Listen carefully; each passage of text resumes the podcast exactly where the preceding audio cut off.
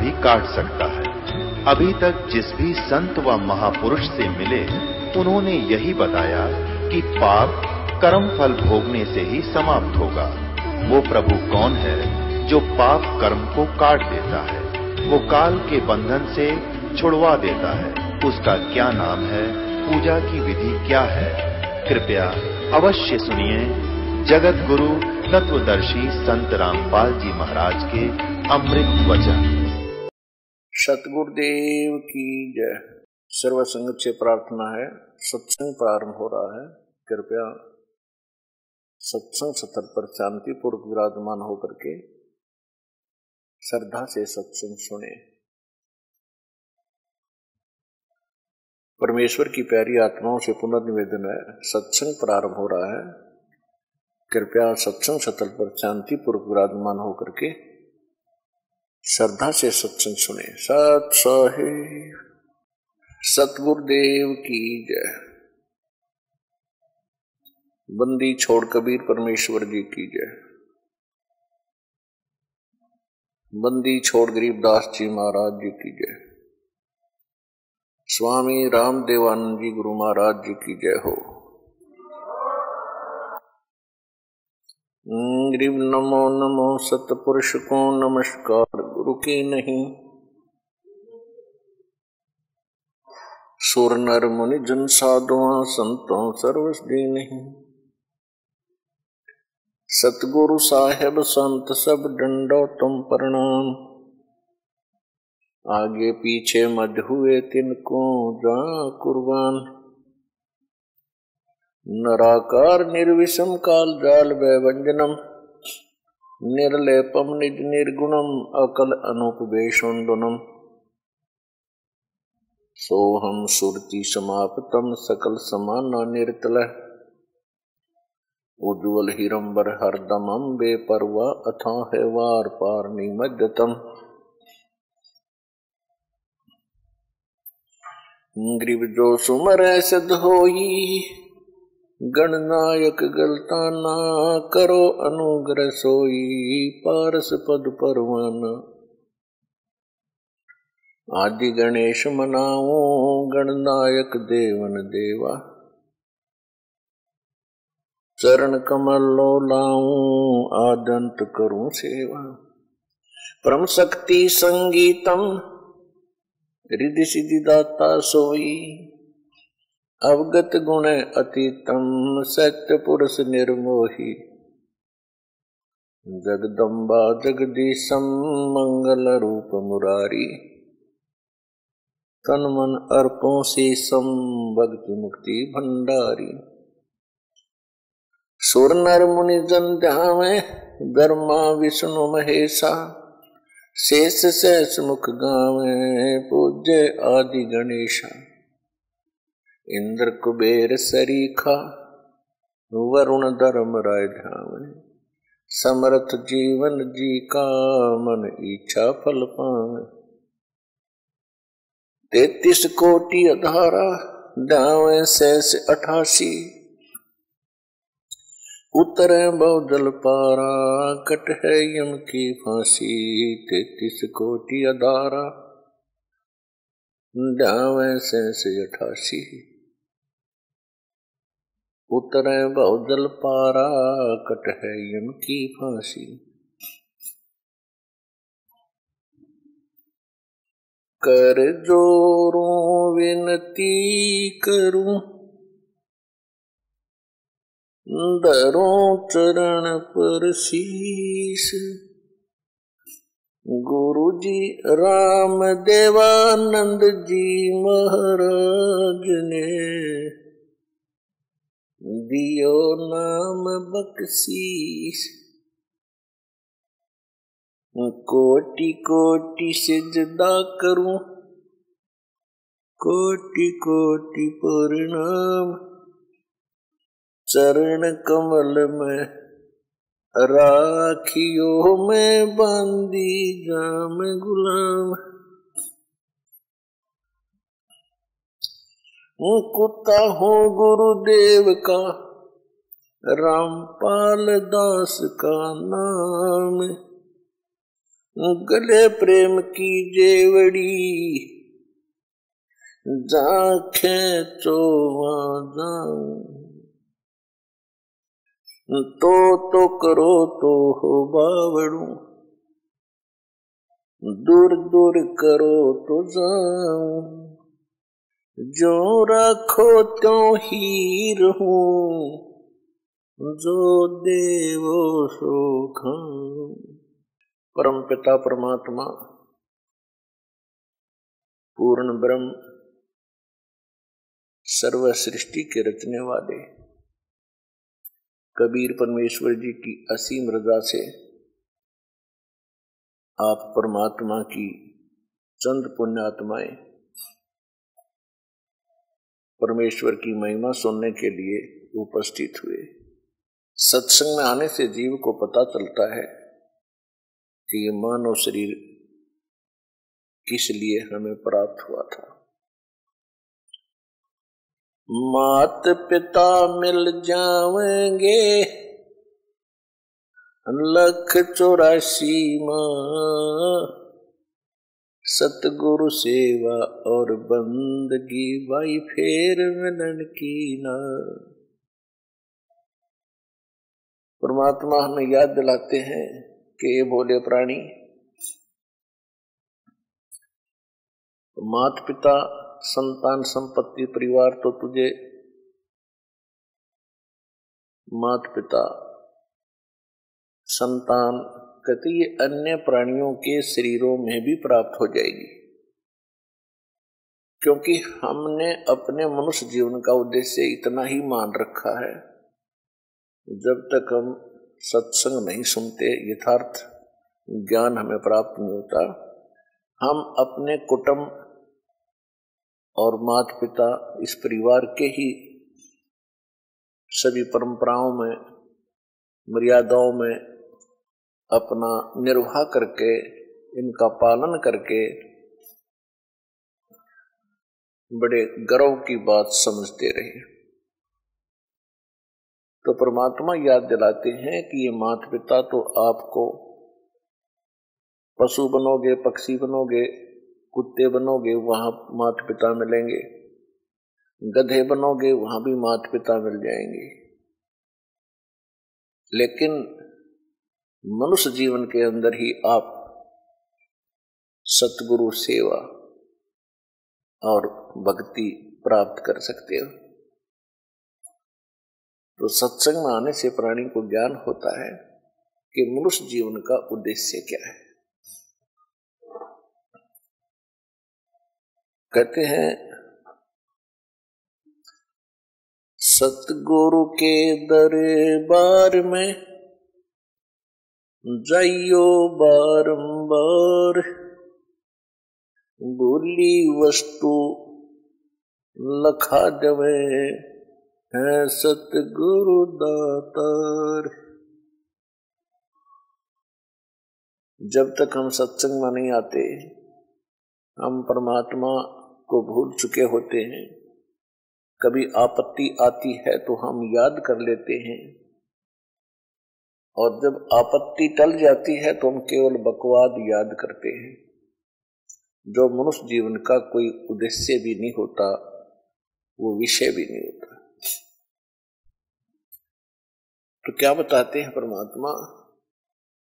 भाई दुख में सुमरण सब करे, सुख करे ना कोई, जय सुख में सुमरण करे।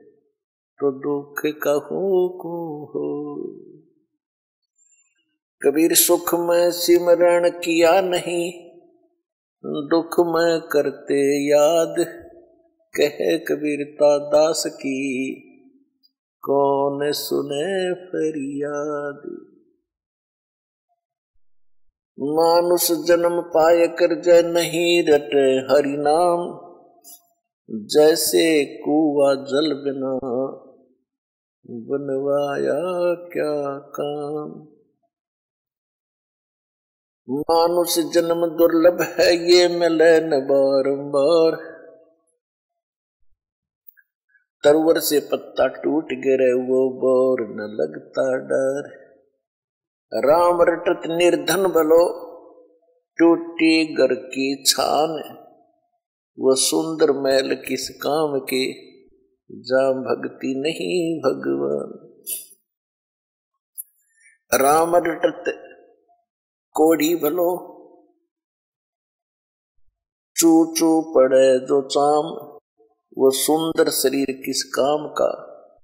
जा मुख नाही नाम। कबीर जिव्या तो वाए बली, जो रटे हरि नाम। नहीं तो काट के फेंक दियो। ये मुख में बलो नाचम राम रटत कन्या बली और सकट बलो, न पूत। जैसे छेरी के गल में गलथण, जिसमें दूध नामूत परमात्मा कहते हैं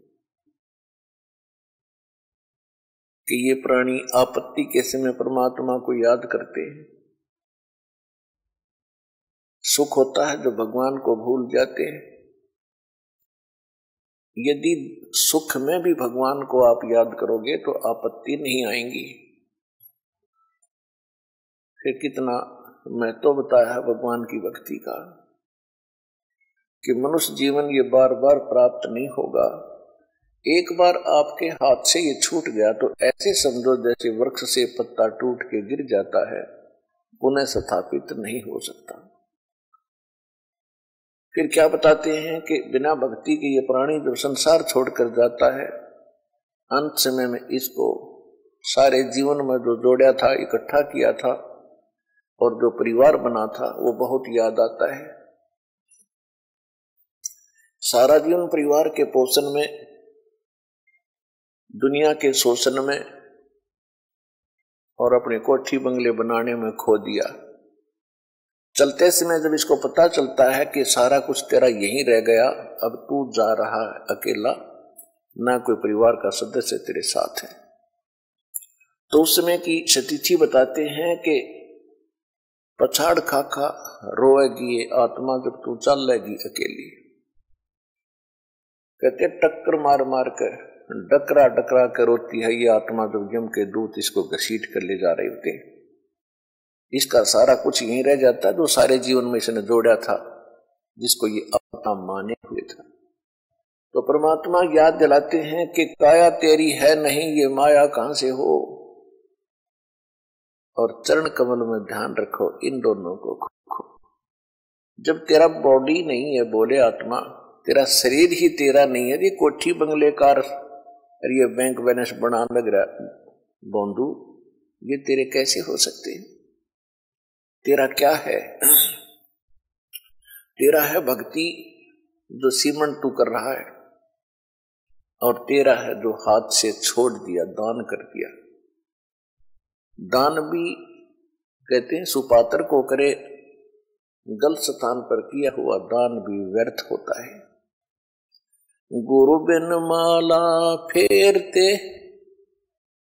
देते दान गुरु बिन दोनों निष्फल है चाहे पूछो वेद पुराण परमात्मा कहते हैं चिड़ी चौंच भर ले गई नदी न गट्यो नीर दान दिए धन घटे नहीं नो कह रे साहेब कबीर। देते को हर देत है जहाँ तहां से आन। अण देवा मांगत फिरो फिर साहेब सुने ना कान। परमात्मा कहते हैं, धर्म तो दसके नहीं, ये दसके तीनों लोक। खैरायत में खैर है भाई कीजिए आतम पोख। तो मनुष्य जीवन के आपके साथ जो मनुष्य जीवन में संग्रह करोगे, ये धन है जो आपका आपके साथ जाओगा। कबीर सब जग निर्धना, धनवंता ना कोई धनवंता सो जानियो जिस पर राम नाम धन होवे। कि सारा संसार निर्धन है, जिसके पास सत्य भक्ति जो राम का नाम का धन है, यानी सच्चे मंत्रों की कमाई जो है राम नाम का धन होता है। वो एक धनवान है, बाकी संसारिक संपत्ति भौतिक जिसके पास संपत्ति है, उसको अध्यात्म मार्ग में धनी नहीं माना जाता। फिर क्या बताते हैं, कबीर? राम रटत निर्धन भलो। और टूटी घर की छान वो सुंदर महल किस काम के जा भक्ति नहीं भगवान।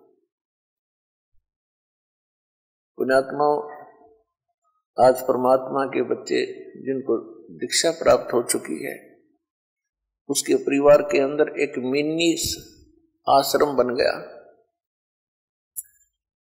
ऐसा स्थान बनाया जाता है जहाँ भगवान के स्वरूप को रखते हैं। जहाँ परमात्मा की ज्योति जलाई जाती है, सभी उठकर वहाँ प्रणाम करते हैं। सुबह और शाम दोपहर को भगवान की चर्चा चलती है, रमैणी होती है, आरती होती है, सुबह के नितनेम होते हैं। फिर दिन में जब भी टाइम लगता है, कोई मंत्र कर रहा है, कोई सीमन सतनाम का कर रहा है तो कितना माहौल बदल गया। ना उसमें बकवाद बतलावा हो, वो नो बोला, वो नो बोला, उसका नाश होगा। नहीं उनका ऐसे नुकसान होने वाला है, वो ऐसे गलती करते हैं।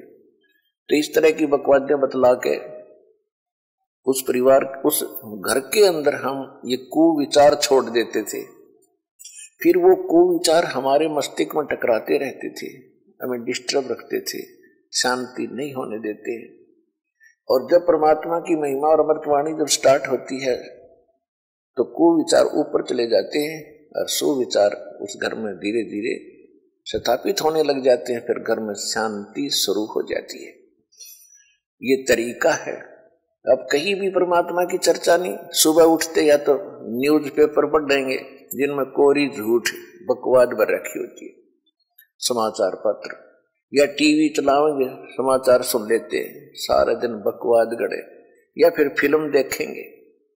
तो जब तक प्राणी के पूर्व जन्म के शुभ संस्कार चलते हैं, तब तक वो कुछ भी करता रहे। और सपने में भी भगवान याद ना करो, उसको सारे सुख मिल रहे होते हैं। तो संसार ये देखता रहता है, भगत भी डिस्टर्ब हो जाते हैं कि हम भक्ति भी कर रहे हैं, हमें आपत्तियों का फिर भी कोई ना कोई सामना करना पड़ जाता है। और दूसरा व्यक्ति सारा दिन बकवाद करते हैं, शराब पीते हैं, ताश खेलते हैं, राजनीति में बड़े रहते हैं और कोई भी बुरे काम की कोई टाल नहीं उनके, और वो फिर भी सुखी है। तो इसको देखकर विचलित ना होना परमात्मा के बता बताए इस पॉइंटों को, बिंदुओं को ध्यान से सोचना। कहते, वो पिछले जन्म के पुनकर्मी प्राणी हैं और जब तक उनके पुण्य चलेंगे वो कितने को बद करो उनको कोई हानि होने वाली नहीं है। और जब उनके पुण्य समाप्त होंगे फिर पाप कर्मों का दौर शुरू होगा फिर देखना उनके घर में के, के कैर टूटेंगे। और आप के ऊपर भक्ति करते करते भी दिक्कत आ रही है तो अगर भक्ति ना करते तो आपका तो सर्वनाश हो जाना था। विचार कीजिए। जैसे आप जी ने सर्दी के मौसम में कंबल ले रखा है या स्वेटर पहन रखी है और सर्दी फिर भी लग रही है तो ये ना सोचना कि आप उस स्वेटर ने आपका बचाव नहीं कर रखा। अब जैसे यहाँ भक्त कई कहते हैं, जी हमने पाठ भी करवा लिया जोत भी बोल दी, चौथ, चौथी हाजरी भी लग अभी तक हमें कोई विशेष लाभ नहीं हो पा रहा। ये तो हो ही नहीं सकता कि जब आप इतना कर्म कर रहे हो भक्ति का तो कोई लाभ ना हो। ये तो आपकी अनजान सोच है, बालक बुद्धि है। अब जैसे सर्दी का मौसम है, किसी ने स्वेटर पहन ली और फिर भी उसको सर्दी लग रही है तो ये ना सोचना कि स्वेटर ने अपना काम ना कर रखा स्वेटर अपना काम कर रही है, लेकिन सर्दी अधिक है तो उसके लिए जर्सी और पहन ले ऊपर के और उसके बाद भी सर्दी महसूस हो रही है तो कंबल ओढ़ ले। यानी ये नहीं है कि ये कहना कि मैंने जर्सी भी पहन ली, फिर भी सर्दी का लग रही हाथ पैरों को। तो ये तो अनजान व्यक्ति कहेगा जिसने इस प्रोसेस का पता नहीं, भगवान के मार्ग का ज्ञान नहीं। तो जो आप पुण्य कर रहे हो और विधिवत कर रहे हो, पूरी, पूरा, यानी पूरी विधि यहाँ पर प्राप्त है। गुरु जी के बिना दान करना व्यर्थ है, आप जी को सतगुरु मिले। आप जी को विधि मिली है, आपको पूर्ण परमात्मा मिला है। पूर्ण परमात्मा का मार्ग मिला सत भक्ति मिली है। और फिर आप साधनाएँ सही कर रहे हो तो आप ये ना सोचना कि आपको लाभ नहीं हो रहा। आपके पाप कर्मों की सर्दी घनी है। और ये करते करते भी कहीं ना कहीं से थोड़ी बहुत ठंड महसूस हो रही है। यदि ये ना कर रहे होते तो नमोनिया होकर मर जाते। ये समझ लेना। तो इस तरह आप जी ने अपने इस भक्ति सफ़र को डिस्टर्ब नहीं होने देना, जो मार्ग बता दिया, इस पर चलते रहना, घर पहुँच जाओगे, सारे सुख होंगे। यानी अपने सतलोक चले जाओगे और यहाँ भी राहत बहुत मिलेगी। तो इसी प्रकार जो ऐसा कहते हैं, वो बालक है। और फिर ये सोचे कि हम भक्ति भी कर रहे हैं, दूसरा कुछ भी नहीं करता, उसके ठाठ हो रहे हैं तो वो भी आप इस ज्ञान से सोचना कि जब बैटरी किसी ने चार्ज कर रखी इन्वर्टर की और आगे चार्जर है नहीं उनके पास, लाइट कनेक्शन नहीं है। और उनकी बैटरी, वो फिर भी उनके पंखे जल, चल रहे हैं बल्लभ भी जग रहे हैं। तो इसे अंडरस्टूड है अनजान से अनजान व्यक्ति आजकल समझ सकता है कि वो बैटरी कितने दिन चलेगी। एक दिन एंड होगा।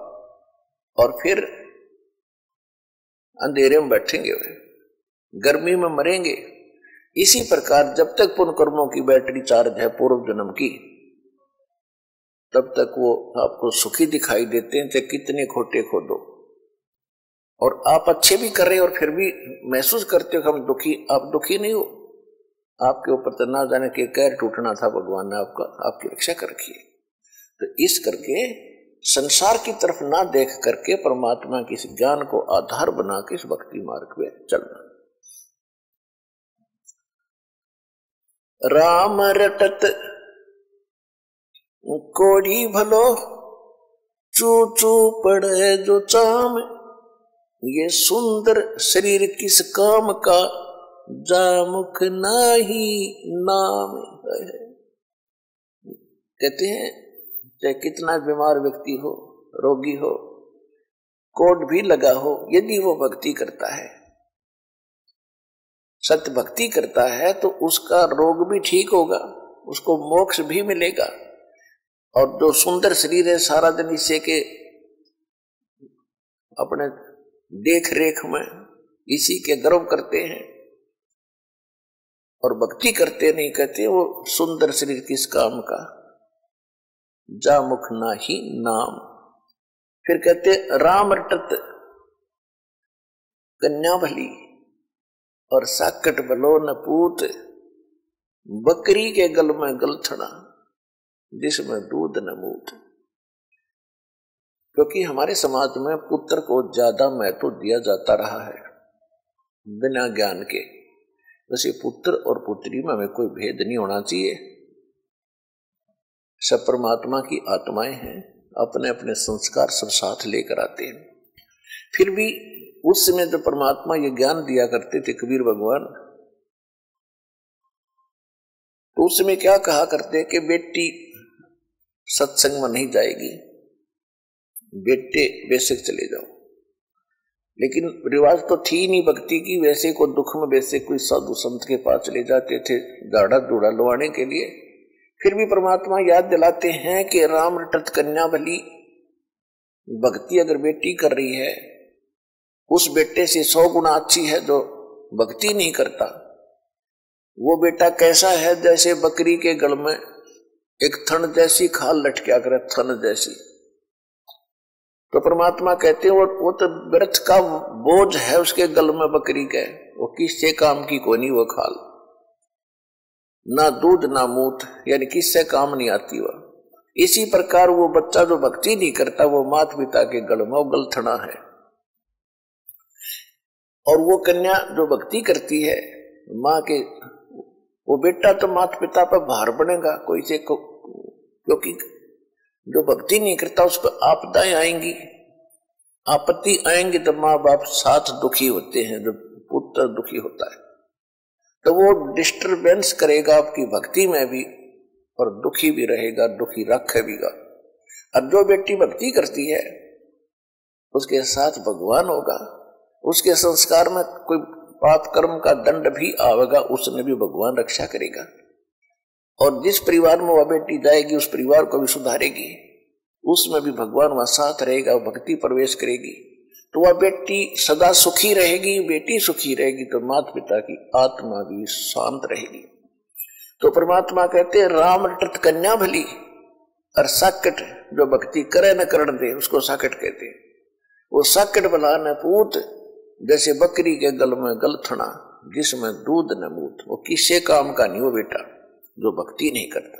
परमात्मा कहते हैं, जिव्या तो वाहे भली जो रटे हरि नाम, नहीं तो काट के फेंक दियो, ये मुख में बलो नाम इस जिव्या का कितना योगदान है हमारे लिए। यानी खारा मीठा चाक है। खाना खाने में सहयोग देती है। तो परमात्मा कहते हैं, यदि इस ज़ुबान से, इस जिभ्या से परमात्मा का नाम और परमात्मा की महिमा नहीं बोली जाती तो इससे अच्छा तो इसने निकाल कर, काट कर फेंक दे वो बढ़िया, क्योंकि मुख को सबसे पवित्र अंग माना जाता है। और ऐसे पवित्र अंग में कहते इस चाम की कति ज़रूरत नहीं जीव की। अपने आत्मा ये सोच लेना, परमात्मा क्या संकेत कर रहे हैं कि मनुष्य जीवन कितना कीमती है और इसमें भगवान की भक्ति कितनी आवश्यक है। यदि भक्ति नहीं करता तो इस ज़ुबान से कोई तगड़ा है, ताकतवर है गरीब को कोई ऐसा वचन, कुवचन बोल देगा, उसकी आत्मा रोती रहेगी, क्योंकि उसका संघर्ष तो कर नहीं सकता। ताकतवर है तो उसकी आत्मा दुखादी उस जीव रूपी तलवार ने उसका अटैक कर दिया। या किसी की निंदा करके लड़ाई करवाओगा, या किसी की गलत गवाही देकर पाप का भागी बनेगा। तो कहते, इससे अच्छा तो भगवान या जीव कट जा, जो भक्ति नहीं करते तो भी कुछ पाप से बचे रहेंगे। तो इससे समझना भगवान हमें क्या संदेश देना चाहते हैं। परमेश्वर स्वयं आकर ही यथार्थ ज्ञान अपनी प्यारी आत्माओं को कराते हैं। क्योंकि यहाँ पर दो पावर हैं, दो शक्ति है। एक तो यह सरपुरुष जिसको ज्योत स्वरूपी निरंजन काल कहते हैं, इसको ब्रह्म भी कहते हैं। और आज तक इन ऋषियों ने ब्रह्म का ही ज्ञान है। ब्रह्म से ऊपर इनको कोई पता नहीं था। और ये ब्रह्म कौन है? ये काल है। इक्कीस ब्रह्मांड का स्वामी है। इसको श्राप लगा हुआ है। एक लाख मानव शरीरधारी प्राणियों का नित आहार कर देगा जिस कारण से इसने यहाँ सबको मिसगाइड करके रोका हुआ है, मूर्ख बना रखा है। सत्य से अपरिचित कर रखा है, भगवान का नामो निशान मिटा रखा है और सब कुछ भगवान बना दिया। कहीं दो ईंट लगाकर कोई बना रखा स्थान, वो भी भगवान मत्था टेको। कई मूर्ति बना रख, बना रखी है, वो भी भगवान, और ये देवता भी भगवान, ये स्वयं भी भगवान। इनमें से कोई सा भी परमात्मा नहीं है। इक्कीस ब्रह्मांड के अंदर जितने देव हैं, ये परमात्मा नहीं है। पुणात्माओं यही तो काम बिगड़ा पड़ा था कि हमने भक्ति मार्ग का कै ख भी पता नहीं कै ख इंक्लूडिंग ब्रह्मा विष्णु महेश, ब्रह्मा विष्णु महेश को भी, और ऋषि में, ऋषि जो सतयुग से लेकर आज तक जितने ऋषि हुए हैं, जिनको हम बड़े पहुँचे हुए माना करते, इनको भक्ति मार्ग का कैक है पता नहीं। और जिसी कारण से आज हम इतने अंधेरे में पड़े हुए हैं कि सत्य ज्ञान को सुनने के लिए हमारे पास वो हिम्मत नहीं कि हम सच्ची सुन लें, जिसके कारण विरोध हो जाता है हम नहीं सुनते झूठ बोलता है। और झूठ को सच मान ली। एक कहावत है कि एक सच, एक झूठ को सौ बार बता दिया जाए ना वह सच्ची बन जाती है, सच्ची दिखने लग जाती है। और जब सत्य सामने आती है तो वो वो झूठी ही सत्य आगे अड़ जाती है। तो इस काल ने ऐसा जुल्म कर रखा है कि भक्ति मार्ग का नामो निशान मिटा दिया। अब भक्ति कौन से भगवान की करे? ये परमात्मा नहीं। बताओ। और हम इनको सुप्रीम पावर माने बैठे थे। ब्रह्मा जी, विष्णु जी, शिव जी, ब्रह्मा जी की तो पूजा करते नहीं थे, लेकिन आदर की दृष्टि से इसको समांतर देखते थे। किसके? विष्णु और शंकर जी के। इनसे ऊपर ही पता नहीं था, इससे ऊपर ऋषि, एकादा कोई ऋषि कहता था, ब्रह्म शक्ति है। वो कैसा है? वो निराकार है। उसका ओम नाम है। यहाँ बुद्धि टेकी थी आज तक सबकी। चाहे पवित्र हिंदू धर्म के लोग हैं, चाहे पवित्र मुसलमान धर्म के लोग हैं, वो भी इसी काल निराकार के ऊपर टिके हुए थे। चाहे पवित्र विश्व, ये ईसाई ईसाई धर्म के लोग हैं। ये भी निराकार इस परमात्मा काल से ऊपर बुद्धि किसी की नहीं थी, ये तो परमात्मा स्वयं आए। जो प्रत्येक युग में आते हैं। सतगुरु आए, दया करी, ऐसे दीन दयाल। और बंदी छोड़ ताश का जट रख नहीं प्रतिपाल। परमात्मा स्वयं आए 600 वर्ष पहले। उन्होंने आके ये ज्ञान कराया। अब श्री मद श्री देवी पुराण के अंदर सचित्र मोटा टाइप गीता प्रेस गोरखपुर से प्रकाशित केवल हिंदी में। 414 पृष्ठ पर यह लिखा हुआ है कि कलयुग, सतयुग के ब्राह्मण वेद के पूरे विद्वान होते थे। और वो दुर्गा की पूजा करते थे। तो खाक विद्वान थे। वेदों में कहीं दुर्गा की पूजा का नामो निशान है। चारों वेदों का सारांश श्रीमद भगवत गीता है।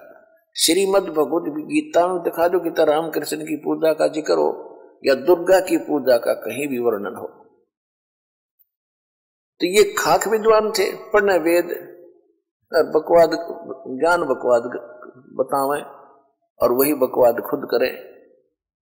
वेद पढ़े पर वेद न जाने ये बच्चे पुराने अठारह। ये पत्थर की पूजा करेंगे, भूल गए सिरजनहारा देवी पुराण में लिखा है कि सतियों के ब्राह्मण वेद के पूर्ण विद्वान होते थे और दुर्गा की पूजा करते थे। गाँव गाँव में मंदिर बन जा दुर्गा का उनकी खास आस्था होती थी। ते मूर्ति पूजा का लठी नन गडवा रखे नकलिया ने वेद पढ़े और बकवाद अपनी गढ़िया करते। अपना दंत कथा लोक वेद बना के वो काल के जाल में सबको फंसा रखा था। अब श्रीमद भगवत गीता अध्याय नंबर 16 में अध्याय नंबर 15 के श्लोक नंबर 16 और 17 में। कति निर्णय कर दिया, शर पुरुष और अक्षर पुरुष। दो दो पुरुष है पुरुष माने प्रभु, भगवान, मालिक। सर पुरुष इसको ब्रह्म को कहते हैं, ज्योत निरंजन काल को कहते हैं। जो ब्रह्मा विष्णु महेश का पिता और दुर्गा का पति है। इक्कीस ब्रह्मांड का मालिक है, इक्कीस ब्रह्मांड का स्वामी है, पुरुष है।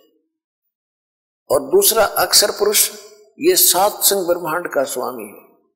इतना ही मालिक है, इतना ही पुरुष है, इतना ही भगवान है। और इन, इनके दोनों के लोक में ये स्वयं भी जितने प्राणी हैं, ये सब नासवान है, जीवात्मा किसी की नहीं मरती। ये तो कुत्ते के देखी भी नहीं मरती हो तो विषय अलग है। फिर उसमें पंद्रह में जाए के गीता के सत्रहवें श्लोक में निर्णय दे दिया कि उत्तम पुरुष है तो अन्य परमात्मा इति उदारत है। और ये लोग तरम अवश्य विवर्ती अवैश्वर है। तीसरे सत्रहवें श्लोक में कहा है कि उत्तम पुरुष, यानी श्रेष्ठ भगवान, श्रेष्ठ परमात्मा, श्रेष्ठ प्रभु तो इन दोनों से सरपुरुष और अक्षर पुरुष से कोई दूसरा ही है। और उसको परमात्मा कहते हैं, परमात्मा इति उधारते उसको परमात्मा कहते हैं। परमात्मा का अर्थ है, दुख ना दे, सुख ही दे। तो सतलोक के अंदर जहाँ से हम आए थे और जहाँ की हम अब प्रयत्न कर रहे हैं जाने की, जहाँ को हम जाने की प्रेरणा कर रहे हैं, वहाँ दुख नहीं है, वहाँ मृत्यु नहीं है, वहाँ वर्दवस्था नहीं है। किसी भी प्रकार का, किसी वस्तु का अभाव नहीं है।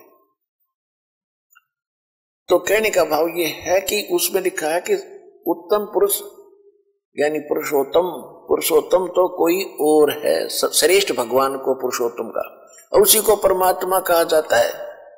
और तो परमात्मा भी को नहीं, परमात्मा का अर्थ है श्रेष्ठ आत्मा, जो केवल सुख दे, दुख ना दे किसी को। फिर, और जो तीनों लोकों में प्रवेश करके सबका धारण पोषण करता है। एक लोक तो हो गया इक्कीस ब्रह्मांड का अक्षेत्र सर पुरुष का। दूसरा लोक हो गया अक्षर पुरुष का, सात संग ब्रह्मांड का क्षेत्र और तीसरा लोक है सतलोक, और ऊपर के जितने चार लोक हैं ऊपर, सतलोक, अलखलोक, अगम और अनामी, अकेलोक। वो चारों मिलकर एक लोक कहलाता है। अविनाशी लोक है वो सारा। तो इस तीनों लोकों में प्रवेश करके जो सबका धारण पोषण करता है, वही पूर्ण परमात्मा है। और जब हम एक ब्रह्मांड की बात करेंगे तो तीन लोक ये अलग हो जाते हैं। पृथ्वी लोक पाताल लोक और स्वर्ग लोक। ये लोक तो एक लोक, एक मतलब ब्रह्मांड के अंदर ये भी लोक कहलाते हैं। तो जो प्रसंग चल रहा है उसी पर आते हैं। तो इसमें पंद्रहवें अध्याय के सत्तरवें श्लोक में कहा है कि वो वास्तव में अविनाशी परमात्मा है। और भगवान उसी को परमात्मा कहते हैं। और तो परमात्मा भी नहीं है। श्री शिव पुराण के अंदर रुद्र संहिता में।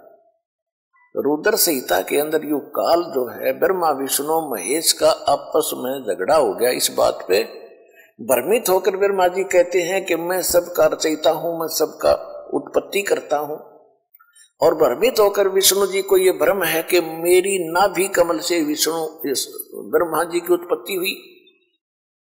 और कुछ ऋषि जो साधना किया करते थे, समाधि दशा के अंदर ये काल क्या छल करता है कि अपने वास्तविक रूप में इसने नहीं दिखना किसी को, प्रतिज्ञा कर रखी है। इसलिए ये अपने पुत्रों के रूप में किसी को ब्रह्मा जी के रूप में, किसी को विष्णु जी के रूप में, किसी को शिव जी के रूप में साधना काल में दर्शन दे देता है। जिसको ब्रह्मा के रूप में दर्शन दिए तो उसने सब जगह गुण गा दिए कि ब्रह्मा जी प्रजापिता हैं, यही खुद मालिक है, मैंने समाधि में देखा। इससे ब्रह्मा जी की महिमा होगी। किसी को विष्णु जी के रूप में दर्शन दे दी साधना में। तो उसने विष्णु जी को भगवान बता दिया, दस बीसों को विष्णु जी के रूप में दर्शन दे दिए, दस बीसों को ब्रह्मा जी के रूप में, दस बीस ऋषियों को दे दिए शंकर भगवान के रूप में। तो इन सभी ने अलग अलग इन, इन्हीं देवताओं को सुप्रीम पावर मान लिया गलती से। और ये था ये है काल भगवान जो छल छिद्र छल करता है इनके साथ। सच से परिचित नहीं होने देता किसी को। आज तक ब्रह्मा, विष्णु, महेश को पता नहीं हमारा बाप कौन है। ये तो परमात्मा ने आके बताया कि इनके माता पिता कौन कौन है। तो जो प्रसंग चल रहा है कि उसमें क्या कहते हैं, विष्णु और ब्रह्मा जी का आपस में इसी बात पर युद्ध हो गया। ब्रह्मा जी कहते, मैं तेरा बाप विष्णु जी कहते, मैं तेरा बाप जब इन दोनों का युद्ध हो गया तो बीच में इसने काल ने एक सतम खड़ा कर दिया तेजों में। फिर ये लड़ना तो भूल गए, उसके और छोर को खोजने लगे। लंबी कहानी है, लेकिन उसी समय वो प्रकट हो गया। वहाँ पर शंकर भगवान, अपने पुत्र शंकर के रूप में। इन दोनों को समझाता है कि तुमने गलती से अपने आप को भगवान मान लिया। यू आर नॉट गॉड तुम ईश नहीं हो। ये क्या कहता है? ये सब मेरा है, मैं यहाँ का ईश्वर हूँ। तो यहाँ सूक्ष्म वेद में परमात्मा ने निर्णय दिया है कि मुल्ला माया जग में, मुल्ला माया मग में बैठी। मग माने रास्ते में। और अंसा चुन चुन खाई ये ज्योत स्वरूपी कह निरंजन में ही करता भाई। एक न करता, दो ना करता, नौ ठहराई भाई, और दसवा भी धुंधर में मिल जा सत्य कबीर दुहाई। गरीबदास जी को जो ज्ञान प्राप्त हुआ, भगवान को देखा, जाना। उसके पश्चात अपनी अमृतवाणी में कहा है कि ये ज्योत स्वरूपी, यो काल कहता मैं ही परमात्मा हूँ। और एक न करता, दो ना करता नौ बना दिए भाई। नौ तो जा लिए इनके, उछल कूद मचा के। और दसवा भी ऐसे ही चला जाएगा, मृत्यु को प्राप्त होगा, एक सत कबीर दुहाई। कि केवल एक कबीर परमात्मा जो है, ये है अविनाशी परमात्मा। ये परमात्मा नहीं है। ये ब्रह्मा, विष्णु, महेश को तो ज्योति निरंजन ही रिजेक्ट करता है कि तुम परमात्मा नहीं हो, तुम भगवान मालिक नहीं हो। तो हमारी बुद्धि कहाँ थी और हमारे ऋषि मुनियों की, आचार्य, शंकराचार्यों की बुद्धि कहाँ थी? और हमारे सदग्रंथ क्या बताते हैं? सदग्रंथ हमारे सिलेबस है। अध्यात्म मार्ग का सिलेबस है, पाठ्यक्रम की बुक है। और जो टीचर पाठ्यक्रम की किताबों से अलग बकवाद पढ़ा रहा है तो टीचर ठीक नहीं। विद्यार्थियों का नाशक है। तो आज तक जितने धर्म गुरु हमारे हुए हैं वो हमारे सदग्रंथों से भी परिचित नहीं थे। उन्होंने हमारे दादे परदादों को भूत बना दिया, आप भी नरक में गए और अपने भक्तों को भी साथ डबो दिया। पुण्यात्माओं, सौभाग्य आपका। धन है आपके माता पिता जिनसे जन्म हुआ। आप कोई छोटी किस्मत वाले नहीं हो जो आज मनुष्य जीवन प्राप्त है जिनको लेकिन दुर्भाग्य उनका जो इस असली वस्तु को छोड़कर नकलियों पर सारा जीवन नष्ट कर रहे हैं, सारा दिन एक पेट के लिए, कोठी बंगले के लिए, एक दूसरे को छलने के लिए, ठगने के लिए, सारा दिन कव्य की तरह दृष्टि रखता प्राणी। और द्वादश पंथ नाम जो ले ही, सो हमरे मुख आन समोही, और अनेक पंथ चलाऊं, या विद जीवों को बरमाऊं, और बेसिक जयो जोग जीत संसारा। फिर जीव न माने कहा तुम्हारा। जीव तुम्हारा कहा न माने, हमारी ओढ़ हो बाद खाने हमारे अज्ञान के वकील बने पाओगे सब। तब परमात्मा ने कहा था कि यो काम मेरा है तो अपना करना, मैं अपना करूँगा। फिर इसने कहा था कि भगवान, ज़बरदस्ती ना करिए चौथे युग में। कोई से भी युग में अपना ज्ञान देना आप। आपके ज्ञान को जो स्वीकार करे आपका, और मेरे ज्ञान को स्वीकार करे वो मेरा। आहार मेरे जाल में फंसा रहे। परमात्मा ने पता था कि जब तक मेरा ज्ञान ही नहीं ग्रहण करेंगे तो वो मेरे होंगे कैसे? तो परमात्मा ने कहा था, ठीक है। मैं ज्ञान ही देकर अपने बच्चों को अपने पास, अपनी शरण में लूँगा। तो क्या कहा भगवान ने कि चौथा युग जब कलयुग आई, तब हम अपना अंश पठाई। और काल फंद छूटे नरलोई। काल ने जो फंद कर रखे हैं यहाँ हमें मूर्ख बना रखा है, संस्कारों में जकड़ रखा है, यही जन्म मरण के चक्कर कोल्लू में डाल रखा है। कहते हैं, काल फंद छूटे नरलोई। सभी नर नारियों का, ये काल का फंद छूटेगा। और सकल सृष्टि परवानिक होई। पूरा विश्व नाम लेगा, दीक्षित होगा। धर्मदास जी को 600 वर्ष पहले परमात्मा बता रहे थे, धर्मदास जी लिख रहे थे। धर्मदास जी को शंका हो रही थी मन मन में, वो तो अंतर्यामी थे। तब बताते हैं, कबीर साहब साथ के साथ उसका दिल भी रोक रहे हैं और बता भी रहे हैं कि कलयुग बीतते पचपन सौ पाचा, तब ये वचन मेरा होगा साचा। जब कलयुग पचपन सौ पाँच वर्ष बीत चुका होगा धर्मदास, जो मैं आज बोल रहा हूँ और तू लिख रहा है, ये उस समय सत्य महसूस होगा। उससे पहले तो ऐसा लगेगा जैसे झूठ बोल रहे हैं। ये कभी हो ही नहीं सकता कि कबीर साहब की भक्ति करेंगे। कबीर एक दुल्हा है, कबीर एक धार्मिक है, छोटी जाति में था। इस तरह की कैसी धारणाएँ थी?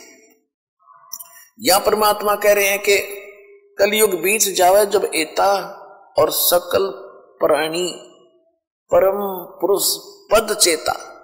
उस परम पुरुष के, यानी मेरे, उस पद, यानी उस परम पद के सभी जानकार होंगे।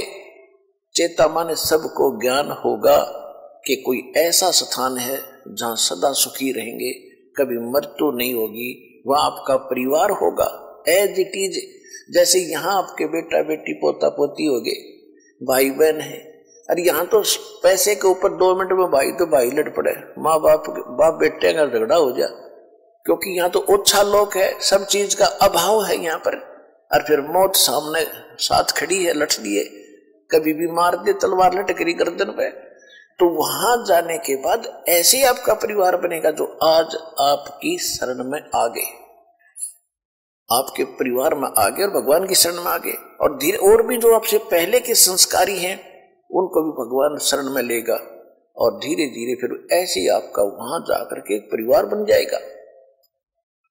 और वहाँ इतने बड़े आपके महल हैं, इतना खुला स्थान है, बाग बगीचे लगे हुए हैं।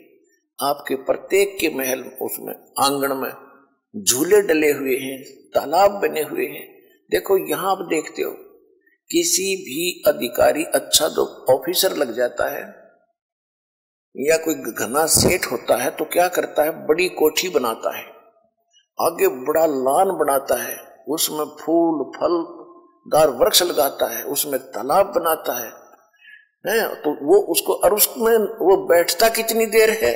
या तो उसका याद है कि हम कहीं ऐसे ठाठ करते थे, वह भड़ मारे है उसके। या उसका लाभ भी नहीं ले सकता वो। सारा दिन टेंशन में रहता है।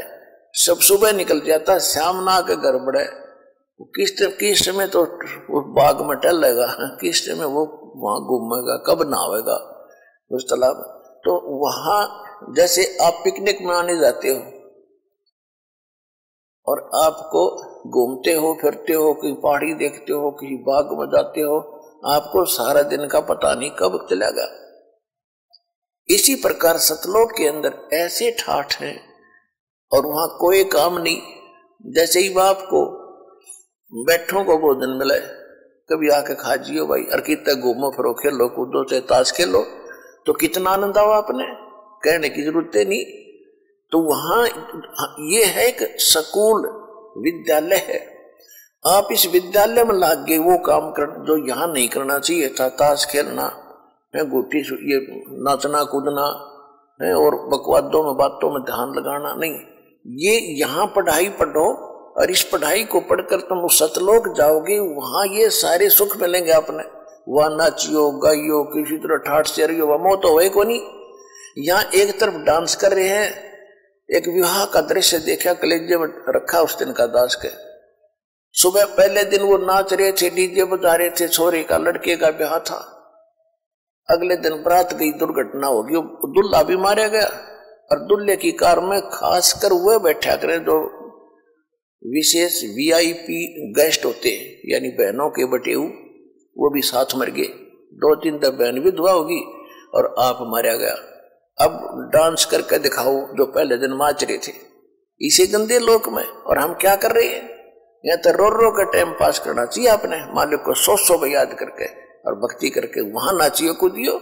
कोई मृत्यु नहीं हो, ना कोई विकार है, ना अभाव किसी वस्तु का। जिन भी महापुरुषों ने सचखंड देखा है कौन कौन है उनमें से परमात्मा स्वयं आते हैं, दया करते हैं, अपनी प्यारी आत्माओं को, अच्छी आत्माओं को मिलते हैं, उनको सचखंड ले जाते हैं। अपने से परिचित करा के फिर छोड़ देते हैं कि अब गीत गाओ, सुनाओ, इनको सच्चाई गवाह बनो मेरे आदरणीय धर्मदास साहिब जी को ऐसे परमात्मा सचखंड लेकर गए थे, फिर छोड़ा था। वो कुर्बान हो गए भगवान के नाम में और उन्होंने इतना मोटा कबीर सागर लिखा। भगवान की महिमा जो सामने घटी थी। आदरणीय मुल्कदास साहिब जी को भगवान मिले और सचखंड लेकर गए। आदरणीय दादू साहिब जी को भगवान मिले, सचखंड लेकर गए छोड़ा सतलोक से। आदरणीय नानक साहब जी को बेई नदी से परमात्मा, ज़िंदा महात्मा के रूप में। जितने भी महापुरुष को कलयुग मिले ज़िंदा महात्मा के रूप में मिले। और सचकट ले गए, तीन दिन तक वहाँ घुमाया फिराया और तो तीसरे दिन वहाँ पे छोड़ दिया। उसके बाद नानक जी ने आँखों देखा और यहाँ की इस लोक की भी उस लोक से तुलना करके बताई। उसके बाद वो इतने उदास रहने लगे। ऐसे गरीबदास साहिब जी को भगवान मिले थे छुडानी में और सचखंड ले गए, फिर वापस छोड़ा। उस प्यारी आत्मा ने कलम तोड़ महिमा गा रखी अपने भगवान कबीर साहब की। आज ने गीसा दास साहिब जी को गाँव खेखड़ा, जिला बागपत, उत्तर प्रदेश में। तो नानक साहिब जी को परमात्मा जब ऊपर से नीचे छोड़ा और उस लोक को देख कर परमात्मा ने उनको कह दिया था कि अभी सतनाम बताना नहीं किसी को और सतनाम बिना मुक्ति हो नहीं सकती। और सार नाम साथ होगा। तो नानक साहब जी को जो वापस छोड़ा परमात्मा ने जो वहाँ कहा कि मैं बनारस में हूँ, काशी में, और एक जुल्हे का कार्य भी करता हूँ, और वहाँ अपना ज्ञान भी प्रचार करता हूँ, यही ज्ञान जो मैंने तुझे बताया। तो नानक साहेब जी जब वापस आए तीसरे दिन, पहले तो उनको मृत मान लिया था कि दरिया में डूब गए, नाते में डुबकी लगाए थे, बाहर नहीं आए, सारे खोज लिया था, जाल लगा दिए थे। तीसरे दिन जो वापस प्रकट हुए, खुशी का ठिकाना नहीं। लेकिन नौकरी करते थे एक नवाब के वहाँ सुल्तानपुर शहर में, वह नौकरी भी छोड़ दी। और ये प्राप्त करने के लिए कि ऐसा ज्ञान जो मुझे बताया गया है, ये पृथ्वी पर कहाँ है? अगर पृथ्वी पर यह ज्ञान है तो महात्मा या परमात्मा रूप में वही पाओगा। तो पहली उदासी, यानी संसार से विमुख होकर के, पहली उदासी नानक साहब जी ने बनारस की करी थी, काशी की। रस्ते में जहाँ भी साधु संत मिले, उनसे चर्चा की। उनके पास वो ज्ञान था ही नहीं, फिर आगे चलते गए। तो बनारस में जाके जब रामानंद जी का बहुत बोलबाला था, कबीर साहब तो एक दुल्हाई रूप में घर में रहते थे, कुटिया में, अपना कपड़ा बुनते थे। लेकिन रामानंद जी का बड़ा बोलबाला हो रहा था तो रामानंद जी से मिले जाके, नानक साहब जी, जो सिख धर्म के प्रवर्तक है। तो नानक जी साहब जी ने जाते ही रामानंद जी से यही प्रश्न किया कि ब्रह्मा, विष्णु, महेश की क्या स्थिति है? इनके माता पिता भी हैं क्या नहीं? तो रामानंद जी ने बताया कि, हे प्यारी आत्मा, पहले तो मुझे भी भ्रम था कि इनके कोई माता पिता नहीं। लेकिन परमात्मा प्रगट है आज इस बनारस में, काशी में। और मुझे सचखंड लेकर गए थे, मुझे पे छोड़ा है। उसके बाद मैंने सारे ब्रह्मंडों को मेरे को दिखाया है। ब्रह्मा विष्णु महेश से परिचित करवाया है। आज मुझे पता है कि ब्रह्मा विष्णु महेश नासवान है, इनके माता पिता तो नानक साहब जी फिर बड़े खुश हुए कि बनगी बात, यहाँ मिलेगा वो भगवान। अब देखूँगा कि वो जो सतलोक में था, वो ही है या कोई और रूप में है। तो परमात्मा जिस रूप में वहाँ मिले थे, उसी रूप में ऊपर सचखंड में जाकर और तकत पर विराजमान हुए थे, ज़िंदा महात्मा के रूप में। और जो तेजों में भगवान थे, वो खड़े हो गए थे। और वो उस ज़िंदा वाले परमात्मा के रूप में सारा तेज समा गया था और वो अकेले ब्रह्मांड के असंग ब्रह्मांड के, असंग ब्रह्मांड के मालिक के रूप में सिंहासन पर वही ज़िंदा महात्मा जो नीचे से ऊपर गए थे, उसी रूप में नो के नो विराजमान थे। उन्होंने कहा था कि मैं काशी में कबीर नाम से, दुल्हा धानक नाम से वहाँ लीला कर रहा हूँ और वहाँ आ जाना सतनाम दूँगा। सतनाम बिन मोक्ष नहीं सतनाम दो अक्षर का होता है, इसमें एक ओम है, एक और गुप्त मंत्र है। जिसको सतनाम प्राप्त है, वो जानते अब नानक साहब जी के तरफ़ लग रही थी कि वो वो गुरु मिले और पूरे गुरु बिना सतनाम काम नहीं करे। सतनाम श्री वाहे गुरु सतनाम श्री वाहे गुरु सतनाम वाहे गुरु सत। कि वो ही गुरु मिला जो भगवान रूप है। और सतनाम मिले मेरा कल्याण हो। अब गरीबदास जी ने कहा कि झांकी वे कबीर की, झांकी माने नज़ारा। जैसे छब्बीस जनवरी पर आप देखते हो कि ये पंजाब की झांकी आ रही है, ये राजस्थान की झांकी आएगी, हरियाणा की झांकी। झांकी मीन एक ऐसे मॉडल बनाए जाते हैं, ट्रैक्टरों के ऊपर या खुली बॉडी के ट्रेलों के ऊपर कि जो भी जिस स्टेट के अंदर बहुत महत्वपूर्ण और अच्छी इंडस्ट्रीज़ हैं या कोई और महत्वपूर्ण स्मारक हैं या कोई और वो बनाए जाते हैं बाग बगीचे झील वगैरह एक मॉडल बनाए जाते हैं तो उसको झांकी कहते हैं कि जो भी झांकी बढ़िया लगेगी वो फ़र्स्ट आती है उसको इनाम मिलता है ऐसे ऐसे। तो नज, वो झांकी मीन नज़ारा तो सतलोक का, का नज़ारा देख के और फिर नानक साहब ने कहा था वाहे गुरु वाहे गुरु वाहे सतनाम मिले और वाहे गुरु वापस भेज दिए थे, उसके बाद उन्होंने रट लगा दी वाहे गुरु वाहे गुरु मिले और सतनाम मिले। तो गरीबदास साहब कहते हैं, झांकी वेख कबीर की, नानक की तीवाह और वह सिखा के गड़पड़ी कौन छुटावे था कहते हैं, उस सतनाम का तो किसी को भेज दिया नहीं, नानक जी को सख्त आदेश था इन महापुरुषों को कि ये किसी को नहीं बताना भी ये तो अब बताना था पिछली पीढ़ी में। तो उन्होंने कोड वर्ड बोलते रहे टहनी का सतनाम वाहे गुरु सतनाम मिला वाहे गुरु अब सिखों ने वाहे गुरु वाहे गुरु की रट लगाने लगे।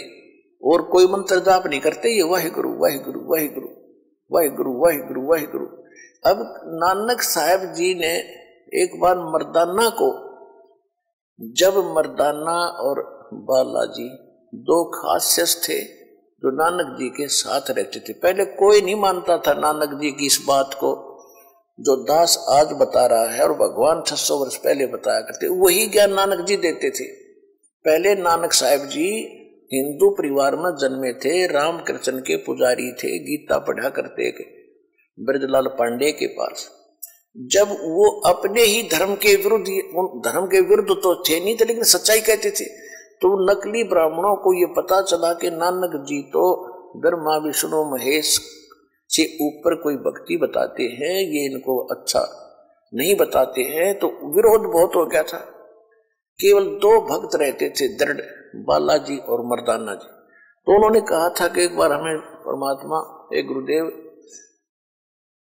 श्री लंका दिखाओ, जहाँ रामचंद्र जी ने चढ़ाई करी थी। तो नानक साहेब जी ने कहा, आँखें बंद करो। बंद करके आँखें खोली तो तीनों के तीनों, नानक साहब जी और मर्दाना और बालाजी, समुद्र के किनारे खड़े थे। नानक साहेब जी ने कहा कि तुम मेरे साथ आ जाओ, वाहे गुरु वाहे गुरु करते करते। और नानक जी स्वयं ये सतनाम का सिमरण कर रहे थे, दो अखर का। तो नानक साहब जी ने लीला की, मुख से उच्चारण कर दिया ये मंत्र सतनाम का। हालाँकि ये मुख से उच्चारण, मुख से उच्चारण करने का नहीं है, श्वास उश्वास से सिमरण करना होता है। लेकिन ये संतों की अपनी महिमा होती है, लीला होती है कि बात को छुपाना भी था और प्रकट भी करना था। आज प्रमाण बनाने के लिए कि नानक जी कौन सी भक्ति करते थे। तो वो सतनाम के दो अक्षर का जाप करने लगे, नानक जी। तो बालाजी पहले, मर्दाना पहले तो वाहे गुरु वाहे गुरु करता जा रहा था, फिर जो नानक जी बोलने लगे दो अक्षर का मंत्र, एक ओम और एक दूसरा। तो बाल, मर्दाना भी वही मंत्र करने लग गया। वो ज़मीन पहले तो थल पर ऐसे, जल पर ऐसे चल रहे थे पृथ्वी पर चलते। नानक जी के आशीर्वाद से, उनकी सिद्धि शक्ति से, तीनों के तीनों समुद्र पर ऐसे चल रहे थे जैसे पृथ्वी पर चलते हैं।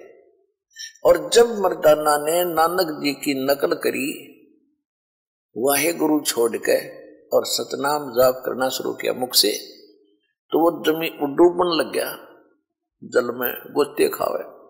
आए मर गया मर गया। तब नानक जी ने कहा कि मर्दाना तू वही जप जो मैंने बताया था, नकल मत कर। तो फिर उसने वाहे गुरु किया तो वो समुद्र पर खड़ा हो गया। तो कहने का भाव ये है कि उस समय इस सतनाम को गुप्त रखना था, छुपा कर रखना था। इसको डिस्क्लोज करना ही नहीं था। नहीं तो ये नकली पंथ राधा स्वामी पंथ इस गुरु ग्रंथ साहिब से ही अपनी अज्ञान सोच से अलग से बना करके तुलसी, वो शिवदयाल जी ने रोज गुरु ग्रंथ की, ग्रंथ साहिब की वाणी पढ़ते थे, कबीर साहब की वाणी पढ़ता था। ग्रंथ का समझना को बालकों का खेल है। अपने मनमुखी पाँच नाम सेलेक्ट कर लिया, ओंकार और ओंकार ज्योतिनंद सोम और सतनाम। ये बकवाद करने लगे। अगर इनके पास, इनको पता होता कि ये मंत्र है, गुरु ग्रंथ साहिब के अंदर ये इकट्ठा मंत्र नहीं कहीं भी। इस कारण से, जो गुरु ग्रंथ साहिब की जब इकट्ठा किया, वाणियों को गुरु ग्रंथ साहिब का रूप दिया, उसमें एक विशेष ध्यान रखा गया उन महापुरुषों के द्वारा कि ये सतनाम इसमें नहीं आना चाहिए गुरु ग्रंथ साहिब में।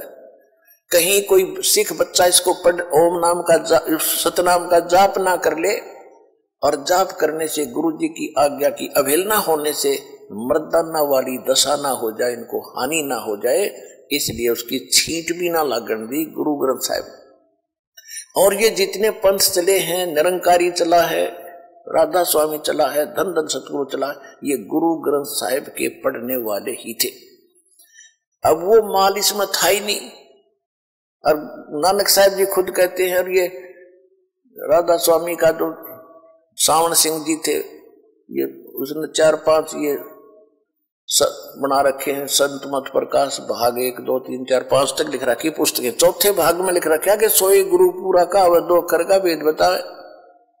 हर ये पाँच अक्षर वाले, ये फिर पूरे कैसे हो गए दसवीं वाले? पूरा तो ये दास है अब, या वो महापुरुष थे जिनको प्राप्त था ये नाम। अब देखो, समय अनुसार नानक साहिब जी ने इसको परमात्मा के आदेश अनुसार गुप्त रखना था। और बता भी दिया कि मैं ये जाप करता हूँ और मेरा मुक्त सभी का उसी से होगा मुक्ति। तो उसके साथ साथ धर्मदास जी को यही नाम दिया, मुल्कदास जी को यही नाम दिया, दादू साहब जी को यही नाम दिया गरीबदास जी ने अपनी वाणी में सैकड़ों बार लिखा है कि ये है वो दो अक्षर का मंत्र। और गीसा दास जी की वाणी में यही है कि ओम सोम जप ले भाई, राम नाम की यह कमाई। पूरा शब्द है हर ये गीसा पंथ वाले उस पूरे शब्द की आरती सी गाते हैं सारा दिन। वो ओम सोम उन, उसका जाप भी नहीं करते उस मंत्र का। तो कहने का भाव ये है कि आप परजा हुई परमात्मा की तो यहाँ जो प्रसंग चल रहा था कि झांकी वे कबीर की नानक की वाह और वह सिखा के गल पड़ी कौन छुटावे था? अब वहाँ जो मर्दाना जी वाहे गुरु नाम से बचे नहीं डूबने से नहीं बचे। वो तो नानक साहेब जी परमात्मा से परिचित होने के बाद, परमात्मा से मिलने के बाद सिद्धि युक्त हो गए थे। वो अपनी सिद्धि से उनको, उस पर जल पर चला रहे थे। उस वाह्य गुरु मंत्र से उनको कोई लाभ नहीं होने वाला था। क्योंकि उससे होता तो खुद भी तो वही जाप करते। वो सही मंत्र, वो तो वैसे जैसे हम सत, हम सत्साहेब बोलते हैं। ये सत्साहेब हमारा मंत्र नहीं है। लेकिन उस परमात्मा की तरफ़ संकेत है, जो अविनाशी भगवान है। इसी प्रकार वाहे गुरु जो नानक साहब जी कहते थे, वो वाहे गुरु जब बोलते थे तो उस परमात्मा की तरफ़ उसकी सुरती रहती थी कि वो है वास्तव गुरु और सब नकली है। तो यहाँ कहते हैं झांकी वे कबीर की नानक की तीवा और वह सिखा के गल पड़ी वो कौन छुटावे था अब सभी वाहे गुरु वाहे गुरु कहते हैं, अगर इसे हटकर कोई मंत्र कहते हैं तो उन पर विश्वास नहीं हो पाता। वो समय था कि इसको छुपाना था और अब समय है इसको डिस्क्लोज करना है। तो जो नाम नानक साहेब जी जाप करते थे, हमने वही नाम जाप करना पड़ेगा। उस समय ये पचपन सौ पाँच कलयुग बीता नहीं था, इसलिए इसको नहीं बताना था। अगर ये पहले पता होता, ये नकली पंथ भी यही नाम दे रहे होते तो आज दास कैसे भिन्नता बताता कि ये नकली है और ये असली वो अधिकारी नहीं है, अनधिकारी व्यक्ति। अगर इस मंत्र का जाप देता है तो भी युद्ध लेस है उससे प्राप्त करना भी व्यर्थ है। तो काल के जाल में रह जाते।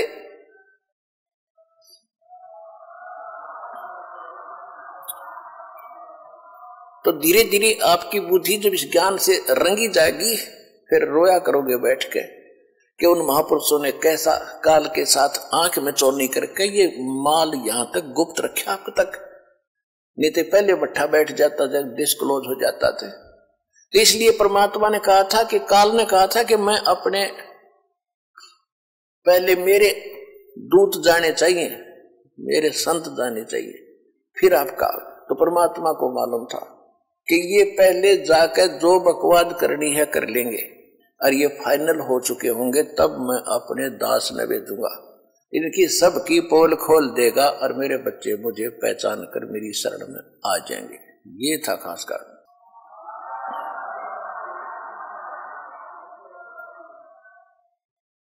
तो जो प्रसंग चल रहा था कि वहाँ सतलोक में जाकर आप खुशी मनाइयो वहाँ नाचियो और गाइयो रोज वहाँ सदा दिवाली, वहाँ सदा त्योहार रहेंगे तुम्हारे। किसी चीज़ का अभाव नहीं। सबके मकान अलग अलग हैं, फल फलदार वृक्ष। ये काजू किस्म सेब, संतरे ने लदे रहते, अभाव नहीं होता।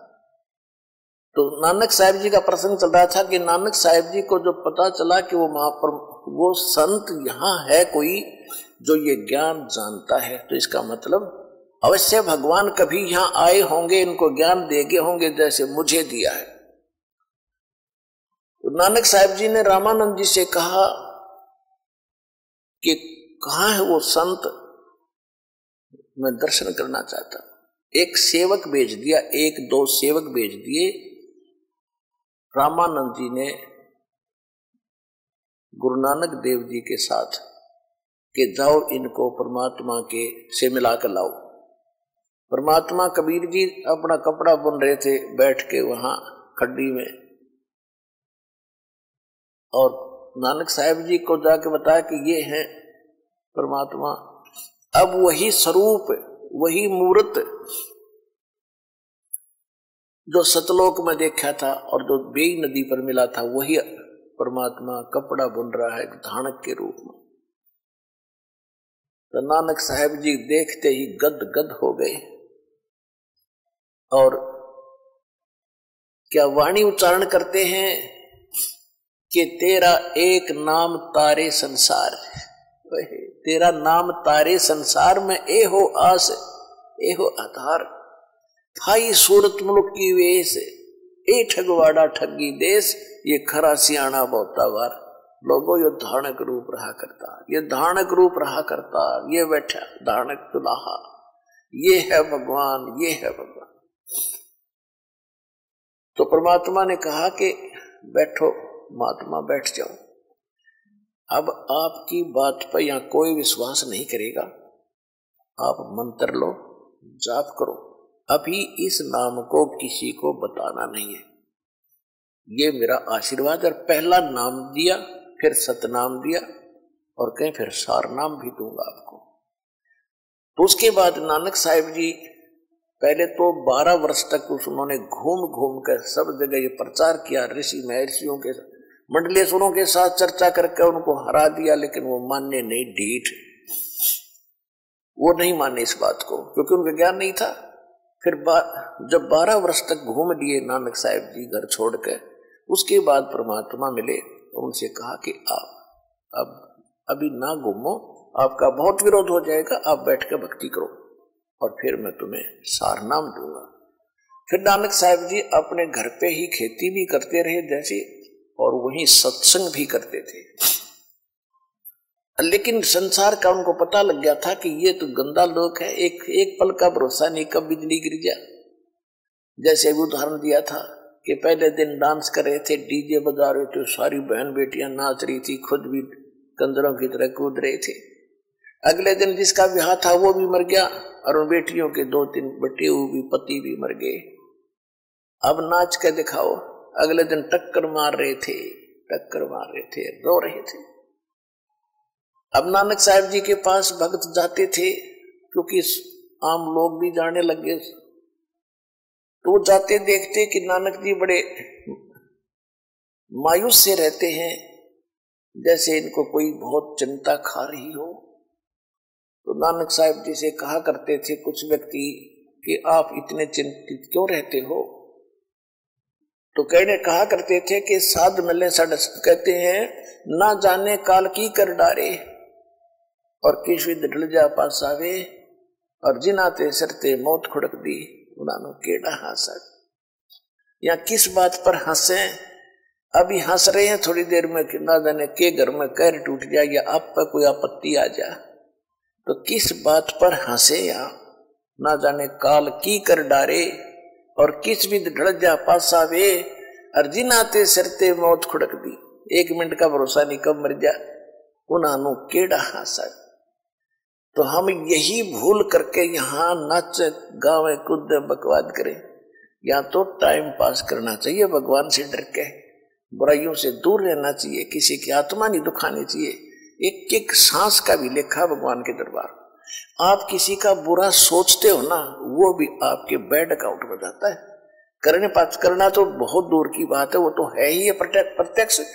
अगर किसी का बुरा भी सोचते हो तो भी आपको हानि होती है।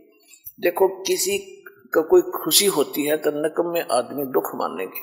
और वो तो उसको होगी होगी, भगवान ने दे दी तो अपने कर्म क्यों बिगाड़े? तो हम, जो जिसको जो मिला है, संस्कार से मिलता है। और हमने मुक्ति पानी है, संसार का कुछ पाना ही नहीं। और जो हमें दो रोटी और थोड़े बहुत सिर करना चाहिए कि वो भगवान ज़रूर देगा, ये परमात्मा का नियम है, रूल है, ये तो विधान है। भगत को किसी चीज़ का भाव रहने ही नहीं देगा वो। तो इस विश्वास के साथ भक्ति करते रहना। और फिर नानक जी से पूछा करते थे कि क्या आप सदा ऐसे ही रहते हो? कि नहीं। जब जिन भक्तों को मैंने ज्ञान सुनाया है, पहले केवल पाँच नाम देते थे, और नाम सतनाम किसी को नानक साहब जी ने नहीं दिया। और वो उस पाँच नाम कौन से हैं जो दास आपको देता है? अब को सात देने थे, पहले पाँच देते थे। पहले और लास्ट वाला नाम पहले नहीं दिया जाता था। तो उन पाँच नाम से क्या होता है कि आपको संसारिक सुख मिलेंगे और भक्ति आपकी इतनी बन जाएगी कि उससे मनुष्य जीवन होते रहेंगे आपके।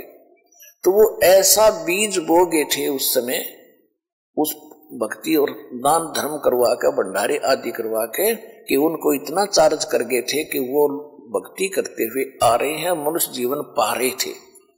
अब आके इस समय में अब इनको कंप्लीट कोर्स दे देंगे। और वही आत्माएँ जो पहले तो भगवान में आस्था भी बनी रही, भक्ति और दान, धर्म करते जो भंडारे कराया करते थे वो महापुरुष। और आज वो मनुष्य जीवन प्राप्त करते हुए आ रहे हैं, उनका जल्दी भक्ति घर कर जाती है, जो मनुष्य जीवन से ही मनुष्य जीवन पाकर आगे आए इसी प्रकार चौसठ लाख परमात्मा के शेष हुए थे कबीर जी के 600 वर्ष पहले। उनको भी ऐसी चार्ज कर गए थे, वही आत्माएँ हैं आप जी, जो अब यहाँ भक्ति के लिए भटक रहे हो। आपको मनुष्य जीवन मिलते हुए आ रहे थे, वो इतने दयालु हैं, आपको चार्ज कर गए थे, ताकि आप इस समय तक आ जाओ, मनुष्य जीवन प्राप्त करते कराते। आस्था बनी रहे भक्ति की। अब आप ठहगे भगवान के, अब आपको पार कर देंगे, सारा कंप्लीट कोर्स दे करके। इसी प्रकार नानक साहेब जी वहाँ प्रचार किया करते थे। एक नानक जी तो ये सत्य ज्ञान बताने वाले और और लाखों की संख्या में भ्रमित करने वाले। तो नाम, ये परमात्मा का ऐसा ज्ञान है कि एक बार समझ में आ गया, सारा संसार एक तरफ़ और भगवान का भक्त इस ज्ञान का जानने वाला एक तरफ़। वो डर से मस नहीं हो सकता। फिर भी नानक साहब जी कहते हैं कि मैं साध मिले साढ़े शादी होंगी शादी माने खुशी। साध मिले साढ़े शादी होंगी विछड़ जा दिल गिरी वे अख दे नानक सुनो जिहाना मुश्किल हाल फकीरी वे। फकीरी माने भक्ति, साधना, संसार से विरक्त होना, ये बड़ी मुश्किल की बात है। कहते हैं, मैं खुश होता हूँ जब मेरे भक्त जिनको मैंने ज्ञान दिया है, भक्ति दी है, नाम दिया है, ये जब वापस आते हैं सत्संग में, महीने में, पंद्रह दिन में, जब महीने में सत्संग करते थे, कि जब ये न्यू के न्यू आ जाते हैं सत्संग में मेरे पास तो मेरी खुशी का ठिकाना नहीं रहता। मुझे विश्वास रहता है कि ये बच्चे भगवान के मुश्किल से जोड़े हैं, ज्ञान गुण समझा के। और ये ठीक ठाक वापस आ गए मेरे पास तो किसी भ्रमित करने वाले नकली काल के दूत के फंसे नहीं। यानी परमात्मा के बाग में कोई दीमक लगा नहीं, कोई कीड़ा नहीं लगा, ये पौधे सुरक्षित है तो मेरी खुशी का ठिकाना नहीं। और जब ये सत्संग सुनकर जाते हैं उस संसार में, जहाँ कहीं नाम निशान नहीं इस भक्ति का, इस ज्ञान का तो मुझे टेंशन बनी रहती है, दिलगिरी बनी रहती है जब ये जाते हैं, कोई इस प्यारी आत्माओं को, कोई काल का दूध भ्रमित करके डगमग ना कर दे, इनका जीवन नाश ना कर दे, मुश्किल से सिर चढ़ाए है। कहते साध मिले, सड शादी होंगी जब ये भक्त वापस आ जाते हैं, खुशी होती है और विछड़ जा दिलगिरी वे जब ये जाते हैं तो मुझे मायूसी छा जाती है और यही चिंता बनी रहती है, भगवान रक्षा करना तेरे बच्चों की। क्योंकि इस संसार के अंदर इस भक्ति पर रखना कोई हास्य खेल नहीं है, जहाँ लाखों लोग वर्मित करने वाले और एक नानक जी या महापुरुष एक ही होता है एक समय में, और वो एक सच्चा ज्ञान बताने वाला। तो इसलिए कहते हैं, साध मिले साढ़े शादी दी मेरे बच्चे वापस आ जाते हैं साध संगत तो मेरा खुशी होती है, और भी छिट जा दिलगिरी वे। अख दे नानक सुनो जिहाना, ये मुश्किल हाल फकीरी वे। तो जिस प्रकार आप यहाँ आते हो, और पहले से भी बल्कि उमड़कर और आते हैं दीक्षा लेने वाले तो दास को अलग से खुशी होती है। और जब आप यहाँ से जाते हो तो दास को मालूम है कि विश्व में इस दास के अतिरिक्त कोई संत नहीं है ज्ञान बताने वाला नहीं, बहकाने वालों की गिनती नहीं। और आपके कोई असर नहीं हो रहा है उमड़ उमड़ कर बढ़ रहे हो तो दास का हौसला बुलंद हो रहा है कि भगवान का बाग बिना किसी कीड़े के और फल फूल रहा है। दास की भी नौकरी बरकरार रहेगी उस सच्चे दरबार में। तो इस प्रकार इस गंदे लोक में हम क्या नाचे और क्या गावेंगे? हमने जाना सतलोक में यहाँ भक्ति करोगे, संयम से रहोगे संसारिक इच्छाओं में ज़्यादा दौड़ मत लगाओ। आपको जो आवश्यक वस्तु होंगी अवश्य मिलेगी आप ऐसे समर्थ भगवान की शरण में हो समर्थ का शरणाग हो, रंग होरी हो। भाई कदे न हो ए काज राम रंग होरी हो। आप ऐसे समर्थ की शरण में आगे हो कि आपके कोई भी हानि नहीं होगी जब तक आप मर्यादा में रहोगे। देखो, आपने कनेक्शन ले लिया, परमात्मा का नाम ले लिया दास से।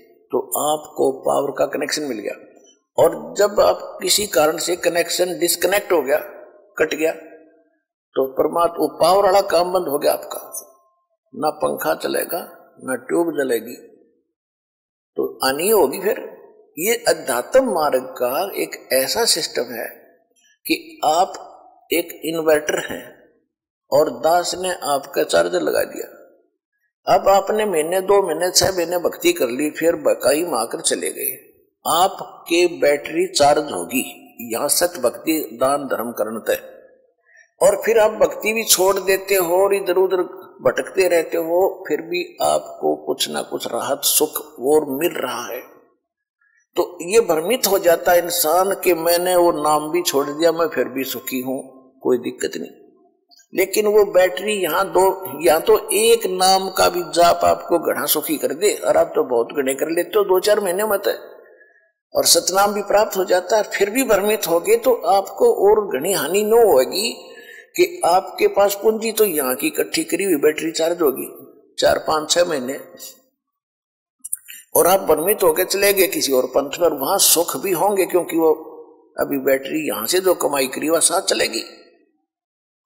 तो वो आपका सबसे बड़ा दुर्भाग्य होगा। और फिर भी दुर्गति होगी। दास ने खूब देखा है। सन उन्नीस सौ चौरानवे से दास दीक्षा दे रहा है गुरुदेव के आदेश अनुसार।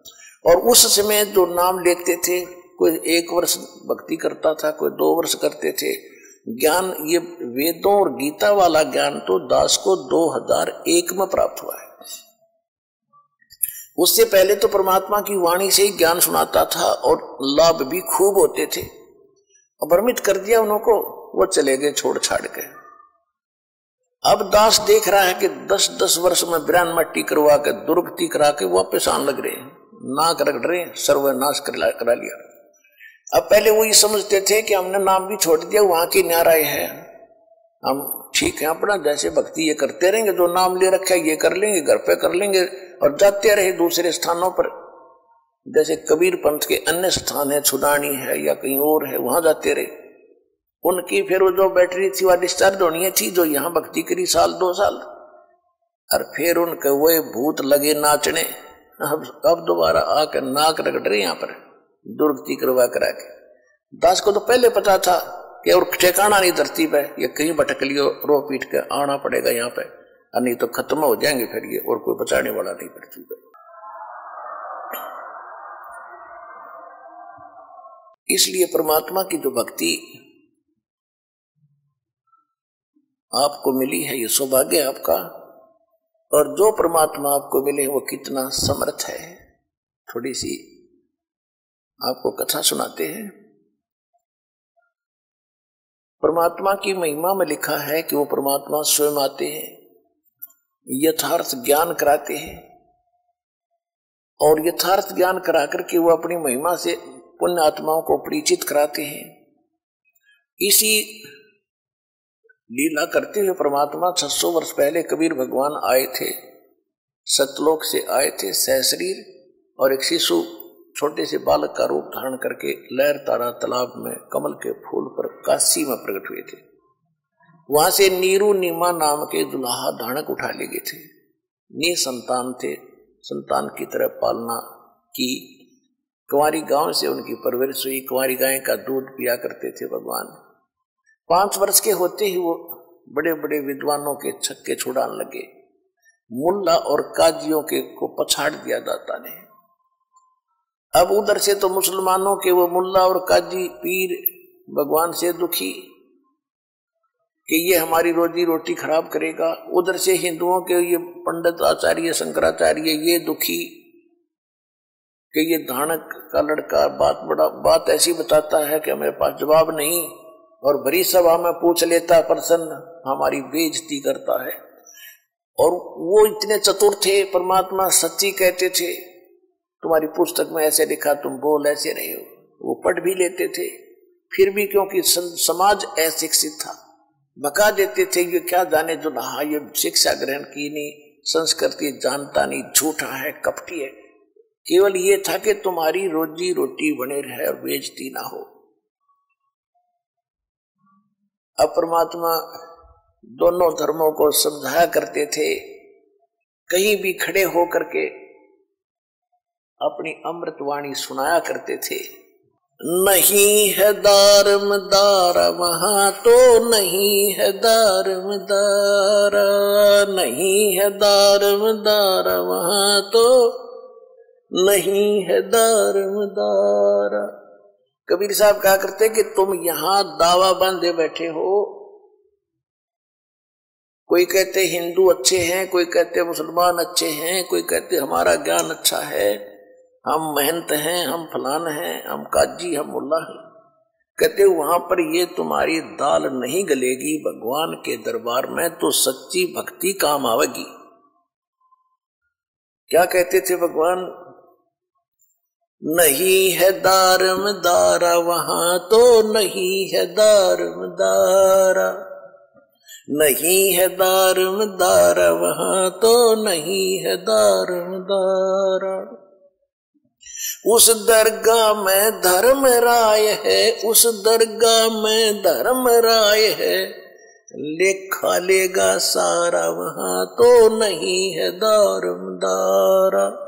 नहीं है दारम दारा, वहाँ तो नहीं है दारम दारा। मुल्ला कुके बंग सुनावे, मुल्ला कुके बंग सुनावे। वो ना बैरा करता वहाँ तो नहीं है दारम दारा। नहीं है दारम दारा, वहाँ तो नहीं है दारम दारा। तीसों रोज़े खून करत हो, तीसों रोज़े खून करत हो, तुम्हें क्यों कर हो दीदार? वहाँ तो नहीं है दारम दारा। नहीं है दारम दार, वहाँ तो नहीं है दारम दारा। मूल गवाए चले हो काजी मूल गवाए चले हो काजी यो भर लिया घोर अंगारा, वहाँ तो नहीं है दारम दारा। नहीं है दारम दारा, वहाँ तो नहीं है दारम दारा।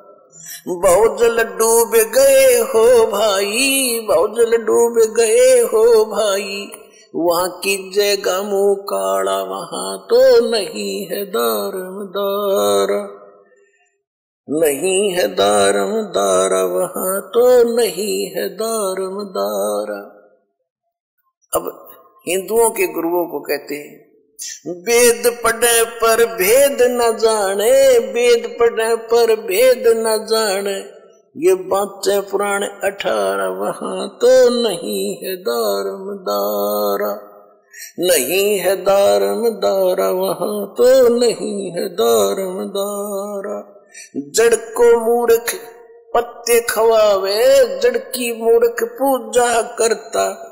ये विसरे सृजन हारा, वहाँ तो नहीं है दारम दार नहीं है दारम दारा वहाँ तो नहीं है दारम दारा उजड़ खेड़े बहुत बसाए उजड़ खेड़े बहुत बसाए, ये जोटा बकरा मारा, वहाँ तो नहीं है दारम दारा जाको तो तुम मुक्ति कहत हो, जाको तो तुम मुक्ति कहत हो। सो है कच्चे बार, वहाँ तो नहीं है दार। मांस मछरिया खाते पांडे, मांस मछरिया खाते पांडे, तुम्हारा किस विदर है अचारा, वहाँ तो नहीं है दार दार। सो जजमान नरक में चले समेत जजमान नरक में चले। और डूब गए सौ परिवार, वहाँ तो नहीं है दौर दौर सो जजमान नरक को चले, सौ जजमान नरक को चले, और बूढ़े सौ परिवार, वहाँ तो नहीं है दौर दौर छाती तोड़ हन जम किंकर छाती तोड़ हन जम किंकर वहाँ लग गए यम का लारा, वहाँ तो नहीं है दौरम दौर। दस गरीब कहे बेका जी दस गरीब कहे बेका जी ना कहीं वार न पारा, वहाँ तो नहीं है दौरम दौर। अब क्या बताया है? कि उस दरगाह में धर्मराज है और लेखा लेगा सारा। मुल्ला कुके बंग सुनावे। परमात्मा खड़े होकर कहीं पर भी करीब कबीर साहब जी और ये ज्ञान सुनाया करते थे। और जो हिंदू धर्म के पुजारी थे, मुसलमान धर्म के पुजारी थे, वो अपने गुरुओं को जाकर बताते थे कि ऐसे ऐसे वहाँ खड़ा होकर के एक व्यक्ति ऐसे बोल रहा है, वो आते थे, तू कहाँ से लिया ये बातें? परमात्मा बोले कि हम जो ज्ञान बता रहे हम, मैं खुद परमात्मा हूँ, और तुम्हारी पुराणों में, आपकी कुरान में ऐसा लिखा है। तो वो देख लेते थे, फिर भी नहीं मानते थे। लेकिन परमात्मा का जो कार्य है, वो अपना करते ही रहते हैं। कहते हैं मुल्ला कुक बंग सुनावे ना बैरा करता रहा। परमात्मा कहते हैं कि चीटी पायल बाजा पैर, साहिब सुनता है सब लहर। परमात्मा की हृदय से पुकार आप करोगे, भक्ति करोगे, वो भी सुनता है, जैसे चिट्टी कीड़ी के पैर की पायल बना दे घुंगरू वह पायल कैसी बनेगी? पहले तो चिट्टी का पैर कितना बाल से भी पतला, और उसकी पायल बनवावे तो कैसी बनेगी? यानी उसका कोई आवाज़ नहीं होगी, पायल की आवाज़ होती है। जो बहने बेटियाँ पहनती हैं, उस पायल में आवाज़ आती है। कहते हैं, अगर वो ऐसी को पायल बना के चिट्टी के पैर के बाँध दे, यानी नॉइसलेस उसमें कोई आवाज़ नहीं होती। उसकी भी यदि आवाज़ होती है, आप नहीं सुन सकते, लेकिन परमात्मा उस चिट्टी की पैर के, पायल की भी पैर सुन, लय सुनता है। तो उस रुख के मारते आवाज़ लगाना, ऊपर चढ़कर बंग, आवाज़ देना, वो बैरा नहीं है, वो सब जानता है। तीसों रोज़े खून करत हो, तीसों रोज़े खून करत हो, कैसे हो दीदार वहाँ तो नहीं है दर दारा। दिन भर तो रोज़े रखे, व्रत रखा, और श्याम ने झोटा बकरा मारा श्याम ने बकरी मार ली, मुर्गी मार के खा ली तो खाक भक्ति करी। दिन में भक्ति, रात न पाप। तो ये मोक्ष का साधन नहीं है, पाप का साधन है। और जिस तरह तुम भक्ति कर रहे हो, इस तरह यह भक्ति भी काम आण की नहीं है। अब क्या बताते थे कबीर साहब कहते थे कि ये काजी मुल्ला क्या करते हैं? मुसलमान तो कहते हैं, हम हलाल करते हैं धीरे धीरे मारते हैं और कलमा पढ़ते हैं मंत्र। कलमा कहते हैं मंत्र को। धीरे धीरे कलमा पढ़ते बकरे की इन गर्दन पर। और प्यार से उसका जीवन अंत करते हैं। और उधर से मुल्ला जो है, का पुकार करता है, अल्लाह, हे भगवान, हम इसको मंत्र बोलकर मारते हैं। भगवान के नियमत करते हैं। ये तो प्रसाद बन जाता है, बकरे का मांस तो वो सोचते हैं, कहते हैं। और बकरे की आत्मा विष चली जाती है स्वर्ग में। और परमात्मा कहते हैं, कहते थे कि जय या रूत ने भिष्ट पठाई। अगर इस विधि से इस बकरे की आत्मा स्वर्ग चलेगी आपने कॉन्फिडेंस है, आपकी अपनी साधना पर। तो कर तदबीर कबीला भाई अपने परिवार ने करके देखा, इस तरह स्वर्ग भेजो। जब मानो तुम्हारी बात सही है।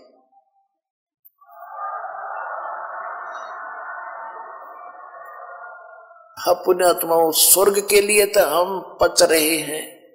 ऋषि राजाओं ने राज त्याग दिया, क्योंकि स्वर्ग का पता था उनको अभी तक। तो अब सच को सतलोक सचखंड का तीव्र ज्ञान हो अपने को। अभी पहले तो स्वर्ग प्राप्ति ही अंतिम थी उसके लिए राज भी त्याग दिए, शरीर भी गाल दिए।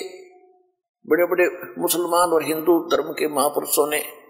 और उसकी प्राप्ति, और ऐसे तुम कह रहे, ऐसे हो जाती है बकरी की नाड़ काटने से कमला पड़ कलमा पड़ जाता है। अगर ये सच होता तो सबसे पहले अपने कुणबे की करते, तुम परिवार की। दूसरे का नंबर कोई ना आने दे। जैसे आप जी ने कहीं जाना है, ट्रेन से, और रिजर्वेशन करा रखी टिकट, बिल्कुल फाइनल है। आप अपनी टिकट पर किसी बकरी बिठा के दिखाओ उस रेल में। जब जाना तो कहने का भाव ये है कि अगर ये ऐसे स्वर्ग मिलता तो बकरिया का नंबर आन दे भले पुरुषो तुम झूठ बोल रहे हो। कहते, जय या रूत बिस्त पठाई, कर तदबीर कबीला भाई एक मुल्ला मस्जिद में कुक है, इस बकरे की रूह को या अल्लाह स्वर्ग में बिस्त में स्थान देना। परमात्मा क्या करते, जैसे तेरे बाप का नौकर है भगवान। और तेरे कंदेश ने स्वर्ग में स्थान दे दिया, बकरे की। आत्मा को अरे बले पुरुष। कहते, एक मुल्ला मस्जिद में कुक एक पुकार है का, एक तो मुल्ला ऊपर आवाज़ लगा रहा है, अल्लाह अकबर। अरे वो रो रहा अपनी जान ने उसकी गर्दन काटी जा रही है। वो उधर रो रहा है, वो ऊपर पुकार रहा है। एक मुल्ला मस्जिद में कुक एक पुकार है का, इनमें कौन स्वर्ग में जागा, आमने लग गया धोखा। दोनों को धोखा लगा ये। और जय या रूत बिस्त पठाई कर, तदबीर कबीला भाई तो इन बातों से दुखी हो गए वह काजी और मुल्ला भगवान के शत्रु बन गए। उधर से हिंदुओं को कहा करते थे वेद पढ़ने पर वेद न जाने, बादशाह पुराण अठारह और पत्थर की पूजा करें। ये भूल गए, सृजनहारा।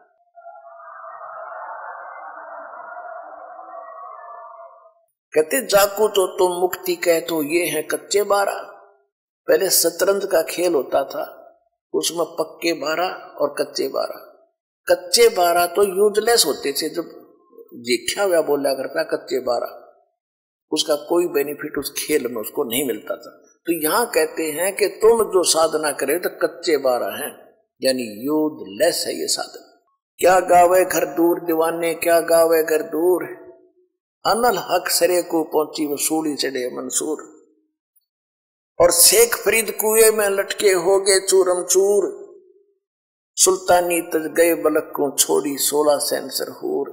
गोपी चंद भरतरी योगी शर्मा डारी दूर। और दादू दास सदा मतवारे झलमन झलमन नूर। जन रह दास कबीर कमाला सन्मुख मिले हजूर। और दोनों दीन मुक्ति को चावे और ये खावे गौ और सूर। दास गरीब उधार नहीं है सौदा पूरमपुर अब कितनी प्यारी बात कही है कि तुम जैसे बकरे को काट देने से या जैसे रोज ये श्राद्ध सूद निकालते हैं, या ये पत्थर की पूजा करने से मोक्ष होता, ऐसा नहीं होता। और तुम फिर हिंदू तो कहते हैं कि हम जैसे बकरा या सुअर ऐसे काट देते हैं, झटके से, इसको दर्द नहीं होता। और मुसलमान काटते हैं उसको तड़फा तड़फा के मारते हैं उसका पाप लगता है और हम एकदम काट देते हैं। हमें पाप नहीं लगता। परमात्मा कहा करते कि दोनों दो, दोनों धर्म मुक्ति चाहो तुम और खाओ गऊ और सूर। वह गऊ खाते हो मुसलमान तुम सुअर खाते हो। भगवान के दरबार में सब जीव एक जैसे हैं। चाहे सूर न मार दो और चाहे गऊ को मारो दोनों का पाप सम्मान है। तुम गलती करते हो। जीव हिंसा नहीं करनी चाहिए भगत ने तुम गलती करते हो। तो फिर क्या कहते थे? कि दोनों धर्म तक मुक्ति चाहो और खाओ गो और सूर तो ऐसे भक्ति परमा, ऐसे मोक्ष नहीं होगा। और परमात्मा कहा करते, यदि आप मानते हो, मुसलमान भाई कहते हैं कि हम तो कलमा बोल के और प्यार से काटते हैं हलाल करते तो परमात्मा कहते थे कि बकरे की तो जान गई चाहे झटकत मार लो और चाहे नू काट दो। ला तुम कटवाओ, कुकर कटवाओगे न्यू काट दूँगा। ला तुमने। फिर सारे पीछे पीछे हटे। पाप तो लगे नहीं, कोई सा स्वर्ग में जाओगे दोनों ही तो अपना नंबर आता है ना, जब दर्द होता है इंसान को। तो परमात्मा हमें इस प्रकार समझाया करते थे और फिर ज्ञान समझाते थे। इस बात का इन्होंने उन्होंने अपने लालचवश परमात्मा की बात को स्वीकार नहीं किया, बल्कि दुश्मन बनते चले गए। क्या बताते थे? काशी जोरा दीन का ये काजी खिलस करनते गरीबदास उस सरे में झगड़े आन पड़नते परमात्मा कबीर जी कहते हैं, सुन का जी राज़ी नहीं, ये आप अला खुदाए। गरीबदास किस हुक्म से या पकड़ पछाड़ी गाय गऊ हमारी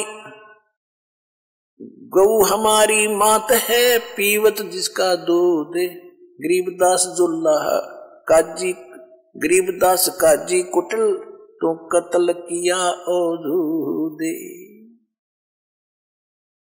अब क्या हुआ कि इस तरह की परमात्मा की बातें सुनकर सिकंदर लोधी दिल्ली का बादशाह जब काशी पहुँचा।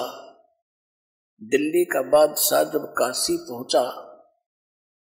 तो उस समय वो, क्योंकि काशी का जो नरेश था, राजा था, वो वीर देव सिंह बघेल थे, वो हिंदू थे। उस समय और कबीर जी के वो जो है, कबीर जी की वो जो काजी मुल्ला शिकायत इसलिए नहीं करते थे कि वो कबीर जी को हिंदू मानते थे। और हिंदू राजा कबीर उस कबीर परमात्मा का शेष हो चुका था वो वीर देव सिंह बघेल इसलिए काशी काशी के मुसलमान जब दिल्ली का सम्राट सिकंदर लोधी काशी जाता था, तब ही वो शिकायत करते थे। तो सिकंदर लोधी के पास जाकर के उन्होंने शिकायत की कि एक धानक है, एक हिंदू काफिर है, और वो अपने आप को खुदा कहता है। और हमारी सब क्रियाओं को व्यर्थ बताता है, मांस खाने वालों को पापी बताता है और स्वयं मांस नहीं खाता, वो खुद अपराधी है। सिकंदर लोधी ने कहा, क्योंकि सैकड़ों हज़ारों की संख्या में जब जनता चलेगी तो उसने कहा कि लव पकड़ के। कबीर परमात्मा को पकड़कर दस दस गए सिपाही लेने के लिए।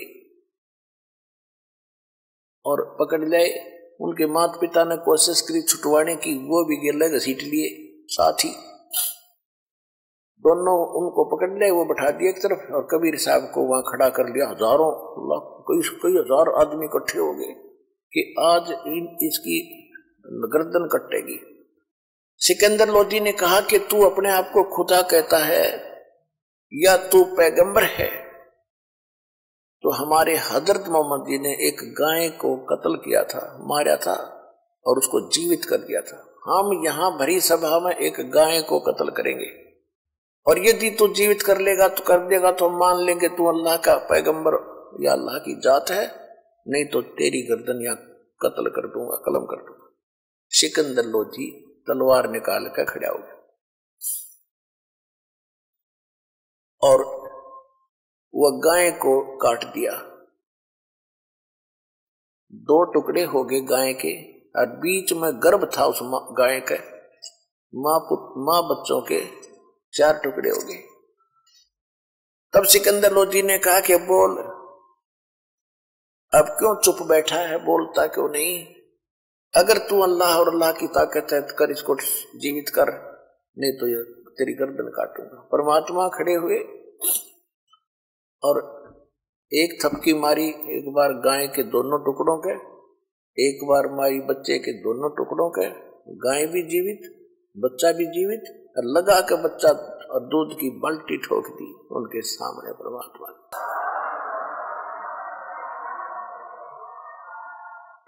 तो फिर क्या बोलते हैं? हम ही अलख अल्लाह हैं। कुतुब गोस और पीरे गरीबदास खालक धनी, हमारा नाम कबीर। हम ही अलखला हैं कुतुब गोस और पीर। हम इस सारी सृष्टि के मालिक हैं, मेरा नाम कबीर। वो अल्लाह अकबर मैं हूँ। चुटकी तारी थाप दे गूजवाई बेग। गरीबदास दूधन लगे, दूध की भर दी देग। गऊ हमारी अम्मा है इस पर छुरी न बा गरीबदास घी दूध को, सब ही आत्म खा अब परमात्मा क्या शिक्षा दे रहे हैं? गरीबदास जी बता रहे हैं कि उन्होंने क्या कहा? कि गौ अपनी अम्मा है तापर छुरी मतबा और गरीबदास घी दूध को सब ही आत्म खा। गौ हमारी मात है, पीवत जिसका दूध, और गरीबदास एक काजी कुटिल तेने कत्ल किया और दूध परमात्मा क्या बताया करते थे कि तुम एक बार गाय को मार के और इसको खत्म कर देते हो बोले आदमियों। ये तो इतना अच्छा पशु है, इसका दूध पियो। इसका बच्चा हल जोते तुम्हारे काम आवे। और इतना शरीफ पशु तुम इसको क्यों मारते हो? वैसे तो जीव हिंसा किसी की भी करो, वो ही आपको पाप लगेगा। और इसका दूध खाओ देखिए बढ़िया घी खाओ, मक्खन खाओ, दही बना लो। इस पशु को क्यों खा रहे हो? क्यों गोसत खा गुलामा? अन्न धन तो को बहुत दिया क्यों गोसत खा गुलामा? ये जीव के गुलाम, ये गोसत क्यों खाता है तो? और काजू किस्म सेब, संतरे, दूध, दही, घी घीर बखर कितना ही खा ले। ये जुल्म ना करो। अब परमात्मा उनको समझाया करते थे, अपने बच्चे समझ के और हम उन नकलियों के धोखे मार करके अपने ही पिता को नहीं पहचान सके, आज तक भटक रहे हैं। अब हमने पहचानना पड़ेगा अपने भगवान को, तभी हम सुखी होंगे। अब समय आ गया अब क्या बताते हैं? थोड़ी सी वाणी सुना दूँ, आपको बहुत अच्छी लगा करेगी, क्योंकि ये तो अमृत वाणी है। आत्मा का आहार है, ये अलग से चार्ज करती है भगवान की जो सच्ची वाणी। जो आम कथाएँ कीर्तन सुनते हैं, उनसे कोई लाभ होने वाला आत्मा को नहीं है। ये तो मालिक की महिमा सिद्धि उस महापुरुष की बोली हुई है, जिसको भगवान आशीर्वाद देकर उसमें डाली थी गरीबदास में। और गरीबदास जी की वाणी अब दास पढ़ा रहा है, क्योंकि इसको पढ़ने वाला भी उतना ही पवित्र चाहिए जितना महापुरुष हो। परमात्मा ने जिनको ज्ञान दिया था। तो जो इस दास के मुख से जो सुनोगे, उसका असर न्यारा होगा। और इन्हीं सत्संग ने कोई और करेगा भगत तो उससे लाभ नहीं होगा वो, क्योंकि अधिकारी के बिना यह काम करे को नहीं। और इस दास के मुख से ये सीडी आजकल ये ये बन की मेमोरी कार्ड में भी जाती है या सीडी में जाती है डीवीडी में जाती है, कहीं टीवी से सुनते, उतना ही असर करेगी वहाँ पर भी। वहाँ भी ऐसे असर करेगी क्योंकि दास का बोला हुआ सत्संग वचन परमात्मा की ताकत साथ जाती है इस दास के माध्यम से तो उतना ही काम करेगी। तो इसलिए जो अन्य कोई अटबट करेगा बीच में, अपनी महिमा बनाओगा मार खाओगा, यही परमात्मा के वचन सुना दो, डीवीडी लगा दो, चिप सुना दो, आपको भी लाभ होगा, सामने वाले के असर करेगा। अगर कोई अपने इस ज्ञान को चुरा कर आप पर प्रभु पाकेगा तो उसकी मट्टी होगी तो थोड़े दिन में फिर वो पकड़ा भी जाओगा, क्योंकि तो विस्तार फैल रहा है भगवान का। तो इसलिए ऐसी गलती कोई ना करे मुश्किल से दाव लगा है। आप भी पार हो, अपने बहन भाइयों को, रिश्तेदारों को, कोई भी सारा विश्व अपना है, अब तो ज्ञान आपको हो जाएगा। हिंदू, मुस्लिम, सिख, ईसाई अलग नहीं है। ये तो काल न बांट रखे आप। हमने तो भी एक होना है और वहाँ चलना सतलोक ग्राम से आए आए हैं जहाँ से। यहाँ तो गंदा लोग है। सौ पचास वर्ष के बाद यहाँ खाने को भी कुछ नहीं रहेगा बुरा हो जाता। अगर ये सत्संग नहीं चलता दोबारा, अब तो भगवान सतलोक से भेजेगा स्पेशल तुम्हारे लिए यहाँ पर। हरे भरा कर देगा पूरी पृथ्वी को।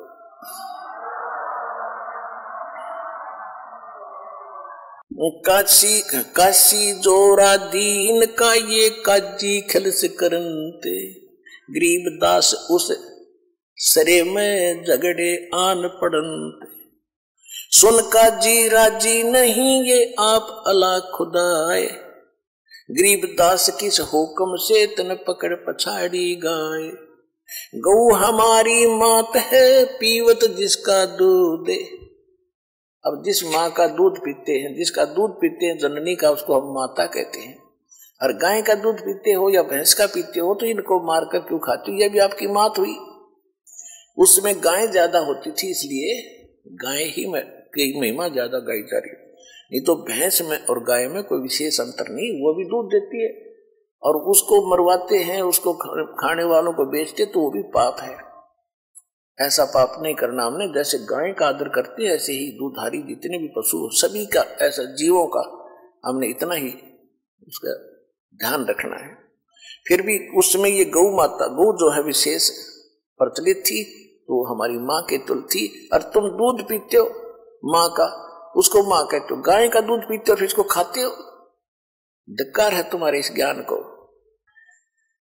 गौ हमारी माता है ये पीवत जिसका दूध।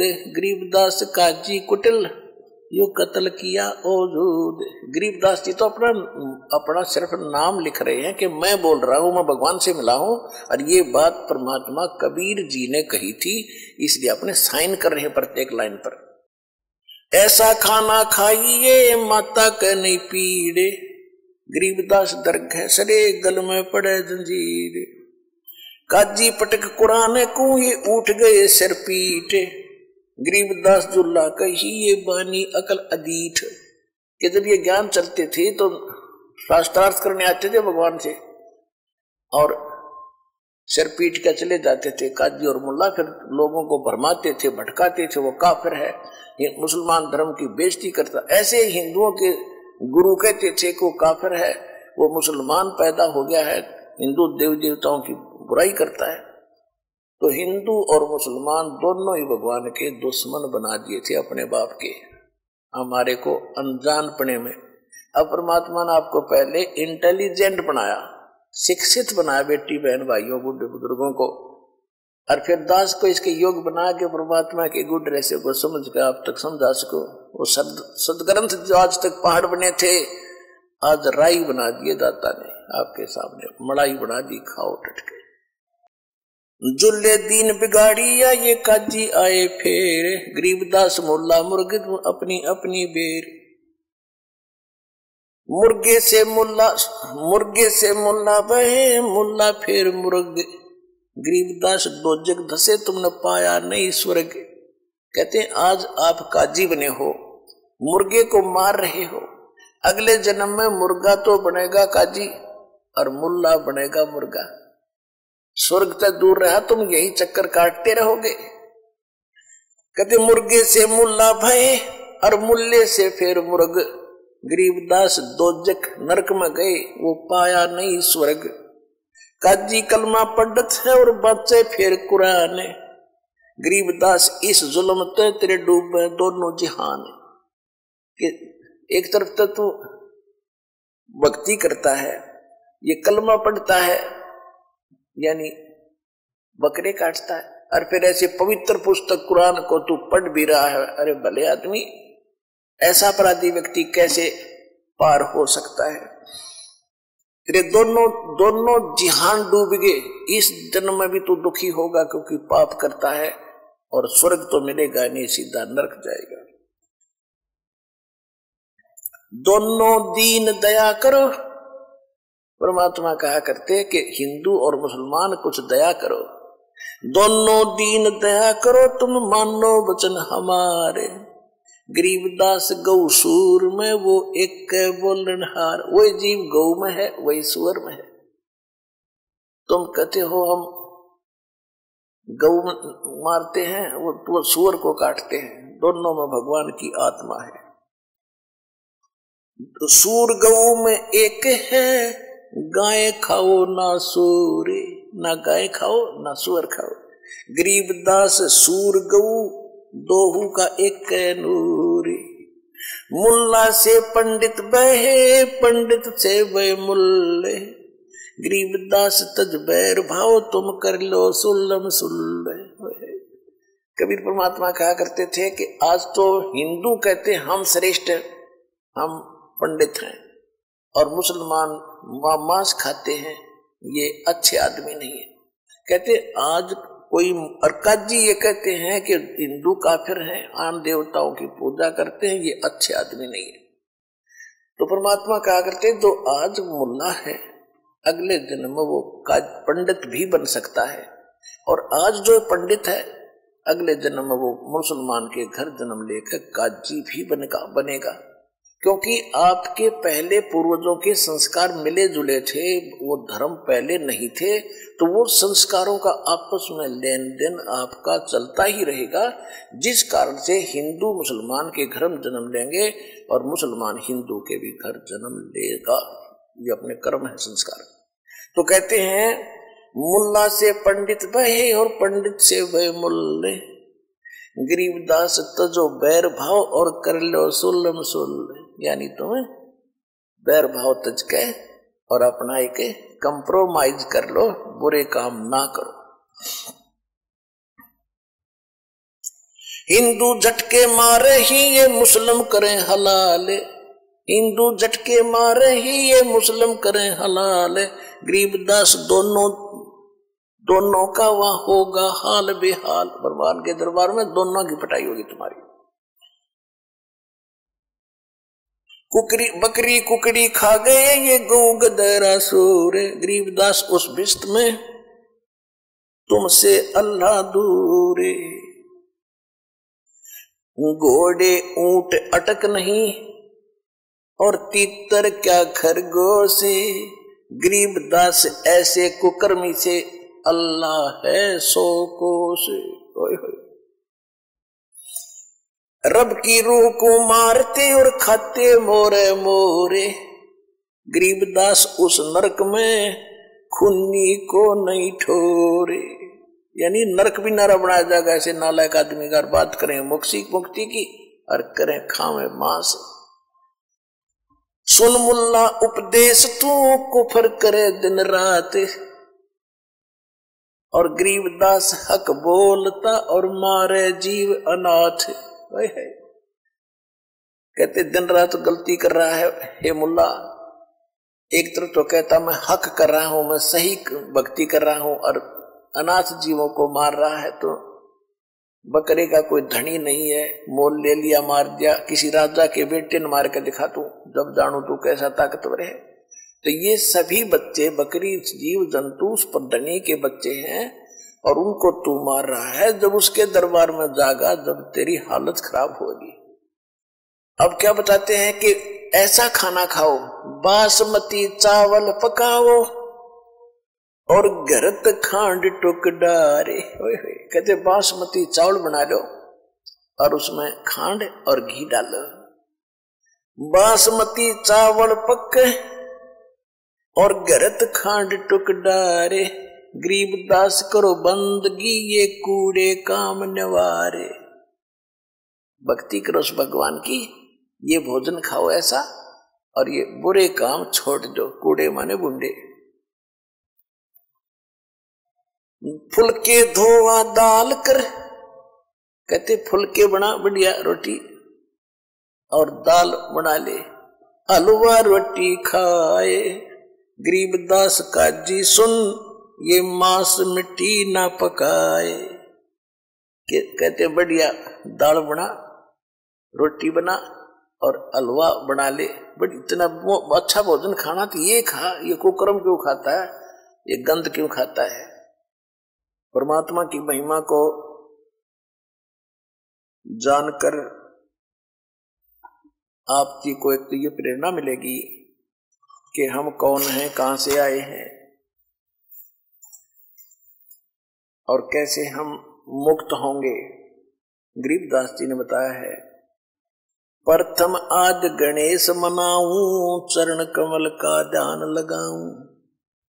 किलियम ओम सोहम सारम ये गायत्री मूल उचारम हरियम शरियम सुरत समोदम ये पाँच नाम पूर्ण परमोदम ये थे वो पाँच नाम परमात्मा दो दिया करते, गरीबदास जी ने अपनी वाणी में लिख रखे।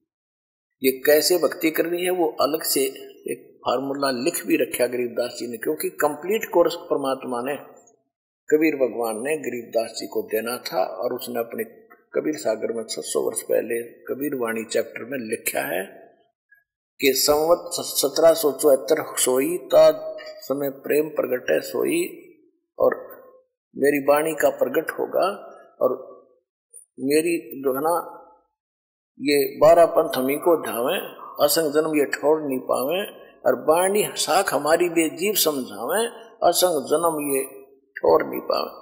और बर में पंथ फिर हम ही चलावे। उस में पंथ में संत समाज सचुहत्तर में जो जन्म लेगा गरीबदास जी, उसके द्वारा मेरी वाणी की महिमा का कुछ उजियारा सा होगा, और उसमें उसको कोई समझ नहीं सकेंगे। ये कभी गरीबदास भी नहीं समझ सकेंगे, कभी पंथी भी नहीं समझ सकेंगे। उसको समझाने के लिए फिर उस बार में पंथ, गरीबदास के पंथ में हम ही आएँगे। परमात्मा ने आए तो दास भेज दिया इस गुड रहस्य को खोलने के लिए। फिर क्या बताते हैं? गरीबदास जी की वाणी आपको सुना रहे थोड़ी सी, क्योंकि इसमें सत्य सार नाम और सतनाम का भी एक झलक है, लेकिन सार नाम को कभी डिस्क्लोज दास ऐसे नहीं करेगा आपने भी नहीं करना जिसने प्राप्त हो चुका है। ये परमात्मा का अटल वतन समझ लेना, क्योंकि नहीं, अपराधी हो जाओगे भगवान। में अब कैसे परमात्मा मिलेगा? ये तो बताई दोनों धर्मों को कि तुम गलतियाँ कर रहे हो। परमात्मा पाने का मार्ग न्यारा है, वो तुम्हें पता नहीं है। वेद पढ़ने पर भेद ना जाने, बातें पुराण अठारह। और पत्थर की पूजा करें भूल गए सत्यनहारा अब क्या लिखा? गीता में लिखा है, ओम तत्सती निर्देश ब्रह्मण त्रिविदय समर्थ है। सत्र में जाएगी तेईसवें श्लोक। कि परमात्मा के पाने का, पूर्ण ब्रह्म के पाने का सचिदानंद घन ब्रह्म को पाने का केवल तीन मंत्र का जाप। गीता अध्याय नंबर आठ के श्लोक नंबर तेरह में गीता ज्ञान दाता ये काल ब्रह्म है जो श्री कृष्ण में प्रवेश करके बोल रहा है। ये कहता है कि ओम इति एक अक्षर ब्रह्म विभारण माम अनुसमन यह प्रियाति तदन देह सयाति मुझ ब्रह्म का केवल एक मंत्र है, ओम। और इसका अंतिम सांस तक जो सिमरण करता हुआ शरीर छोड़कर जाता है, उच्चारण करके जाप करता हुआ तो ओम से मिलने वाली परम गति को प्राप्त होता है। ओम से मिलने वाली परम गति है ब्रह्मलोक, क्योंकि ब्रह्म का जाप है।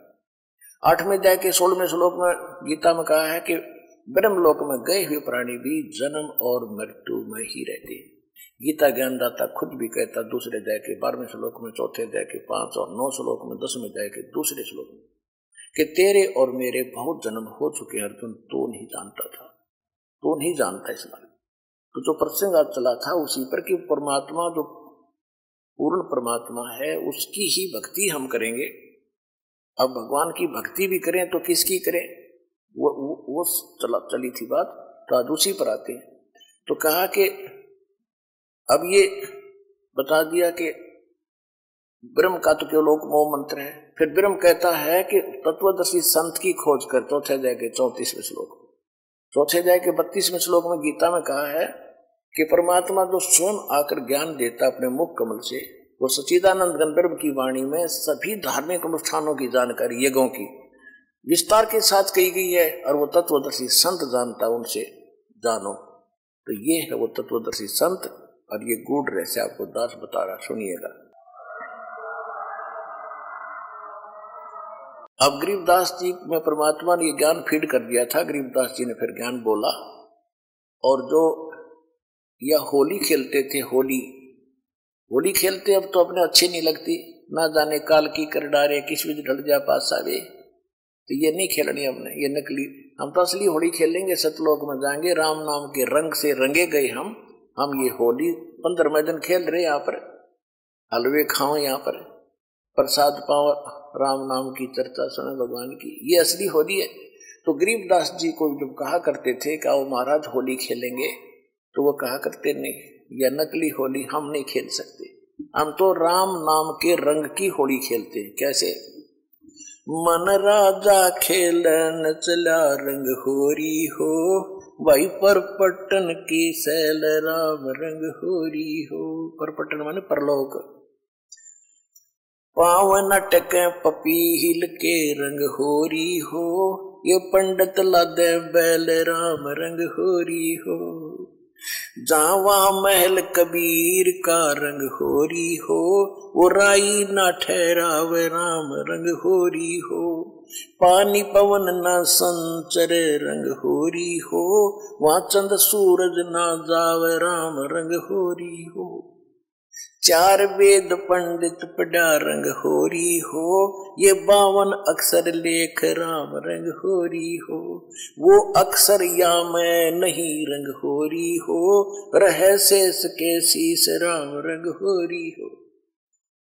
यजुर्वेद, ऋग्वेद मंडल नंबर नौ, सुक्त नाइन्टी फाइव, पचानवे के मंत्र दो में कहा कि परमात्मा अपने मुख कमल से वाणी बोल बोल के प्रेरित करता है, भक्तों को परमात्मा पाने के लिए प्रेरित करता है और घूमता फिरता रहता है और वो भक्ति मार्ग के गुप्त मंत्रों का आविष्कृत करता है, गुप्त मंत्र भी बताता है। परमात्मा ने इस वाणी में कहा है सो हम शब्द हम जग में लाए और सार शब्द हमने गुप्त छिपाए। अब यहाँ गरीबदास जी कह रहे हैं कि चार वेद पंडित पढ़ा रंग होरी हो, ये बावन अक्षर लेख राम रंग होरी हो। वो अक्षर, वो सोहम मंत्र, या में नहीं रंग हो रही हो। इनमें नहीं है पंडित लाद बैल राम रंग हो रही हो। ये बैल बैल के ऊपर क्या सारे पुराण, वेद, और उपनिषद गीता, महाभारत, फिर लड़ने जाते थे शास्त्रार्थ करने। कहते, क्यों बैल नल बोझ मारे है?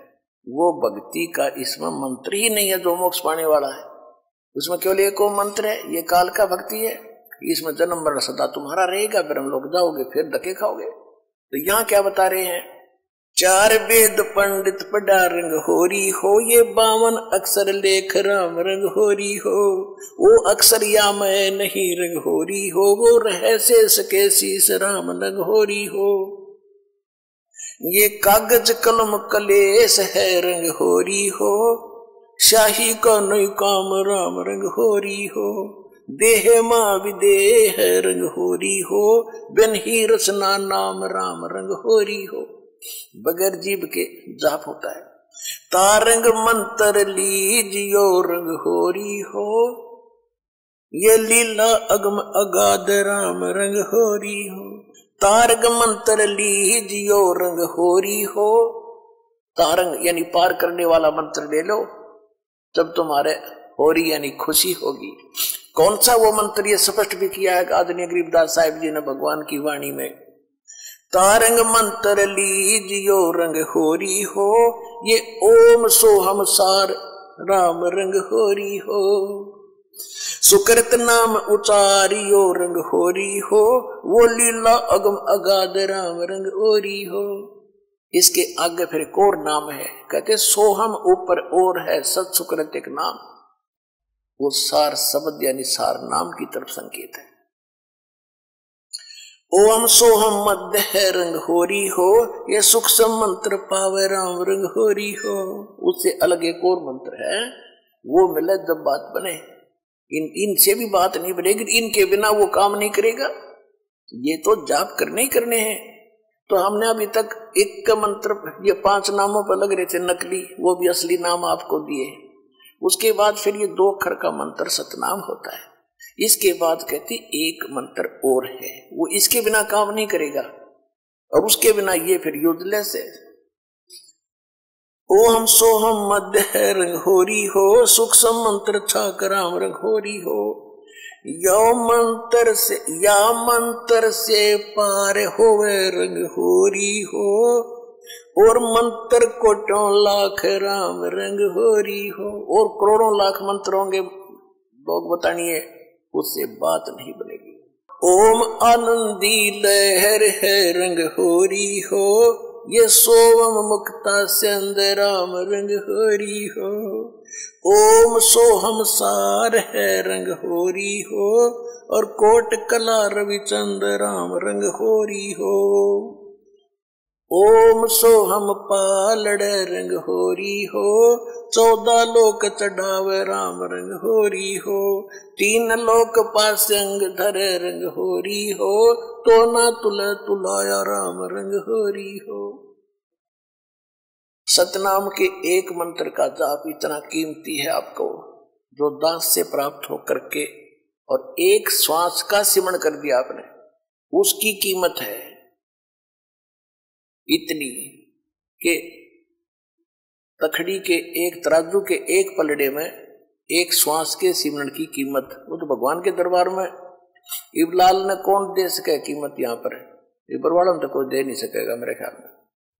वो तो ज़ोर ही देगा, जिसके पास उसको परख भी होगी, धन भी होगा इतना तो सतलोक में मिलेगा आपकी इसकी कीमत।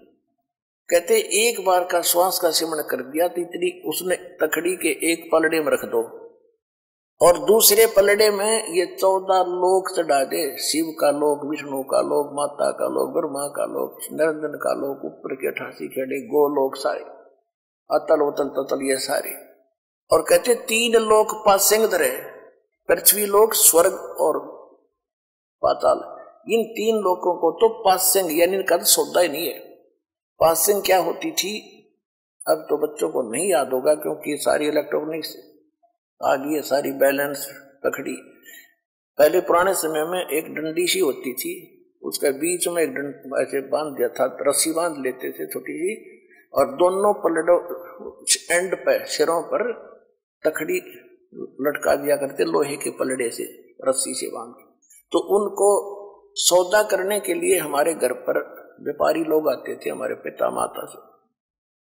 गेहूँ कणक लेने के लिए दास का जन्म परिवार, किसान परिवार में हुआ।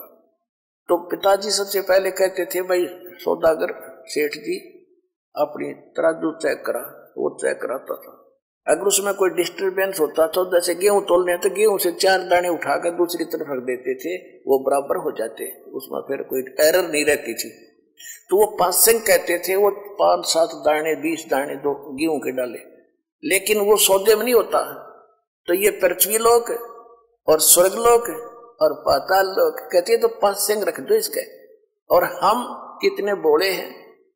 एक सरपंच बन गए जब काक पीठ फूल गया। एक चेयरमैन बन गए तो सोचो, पता नहीं क्या हो गया, एमएलए बन गए तो धरती तोल दे।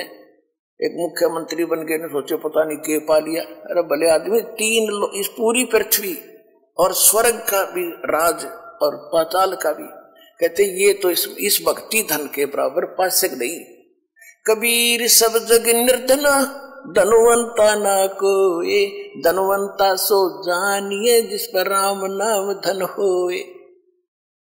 अब राम नाम कौन सा? राम नाम जप कर थर होई, ओम सोहम मंत्र दोई। ये है राम नाम।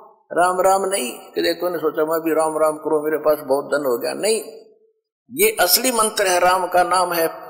शुरू से लेकर लास्ट तक ये सारा कंप्लीट राम नाम है। और ये ये है असली राम नाम, कि राम नाम जप कर थर हो थर माने अविनाशी, सथिर। और ये ओम सोहम मंत्र दो फिर सोहम ऊपर और है सत्सुकृत एक नाम। उसके उसके बिना फिर ये सारे बेकाम। तो ये कंप्लीट जो साधना आप करोगे, इसमें कितने उनकी अलग कीमत है, इनकी अलग कीमत है, और सार नाम की तो कहना ही क्या, यहाँ कोई तुलना नहीं कर सकते, उसकी कितनी कीमत है। तो वो धन अब आपको प्राप्त हो रहा है। जैसे एक मजदूर करता मजदूरी, सारा दिन ढाई सौ रुपये ले, और लाल शरो ले और एक एक दिन में लाख रुपये कमाई करता है तो वो बनेगा ना सेठ तो। इसी प्रकार दो साधनाएँ अन्य संत कर, करा रहे हैं, वो तो न सोच ले मजदूरी भी नहीं है। और यहाँ आपको न सोच ले, एक कीमत तो क्या बताऊँ, आपको बता ही रहा हूँ, यानी इतनी कमाई आपकी भक्ति की हो रही है प्रतिदिन, जिनको यहाँ से दीक्षा मिल गई। सतलोक आसन बरवाला दिल से। कहते, ओम सोहम पालड़ रंग होरी हो, चौदह लोक चढ़ावे राम रंग होरी हो, तीन लोक पासंग धर रंग होरी हो तो ना तुले तुलाया राम रंग होरी हो। सोहम शेष उचार ही रंग होरी हो। ब्रह्मा, विष्णु, महेश, राम, रंग होरी हो। जन्म, मरण नहीं मिटा, रंग होरी हो। ओम सोहम सत उपदेश, राम, रंग होरी हो। मान सरोवर हंस है, रंग होरी हो। मोती करे आहार, राम, रंग होरी हो। गरीब दास लोलीन है, रंग होरी हो। आवागमन निवारा राम रंग होरी हो। अब गरीबदास जी कहते हैं, भाई, हमने तो अपना आना और दाना मिटा लिया, हम तक तो कति निश्चिंत हो गए। और अब आपको संदेश दे रहे हैं, दास के पास से जो उपदेश लेकर के दृढ़ता से आखिरी सांस तक लगे रहोगे, सह परिवार सब पार हो जाओगे। 101 पीढ़ी आपकी पार होगी, ये देख लेना की तरह एक भी नहीं।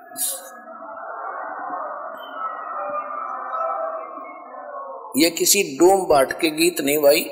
भगवान की बताई हुई गा, गाथा और जिन महापुरुषों ने इसका लाभ उठाया वो आपके प्रत्यक्ष कर दिया और दास ने इसका अनुभव हुआ और आप भी पार हो गए।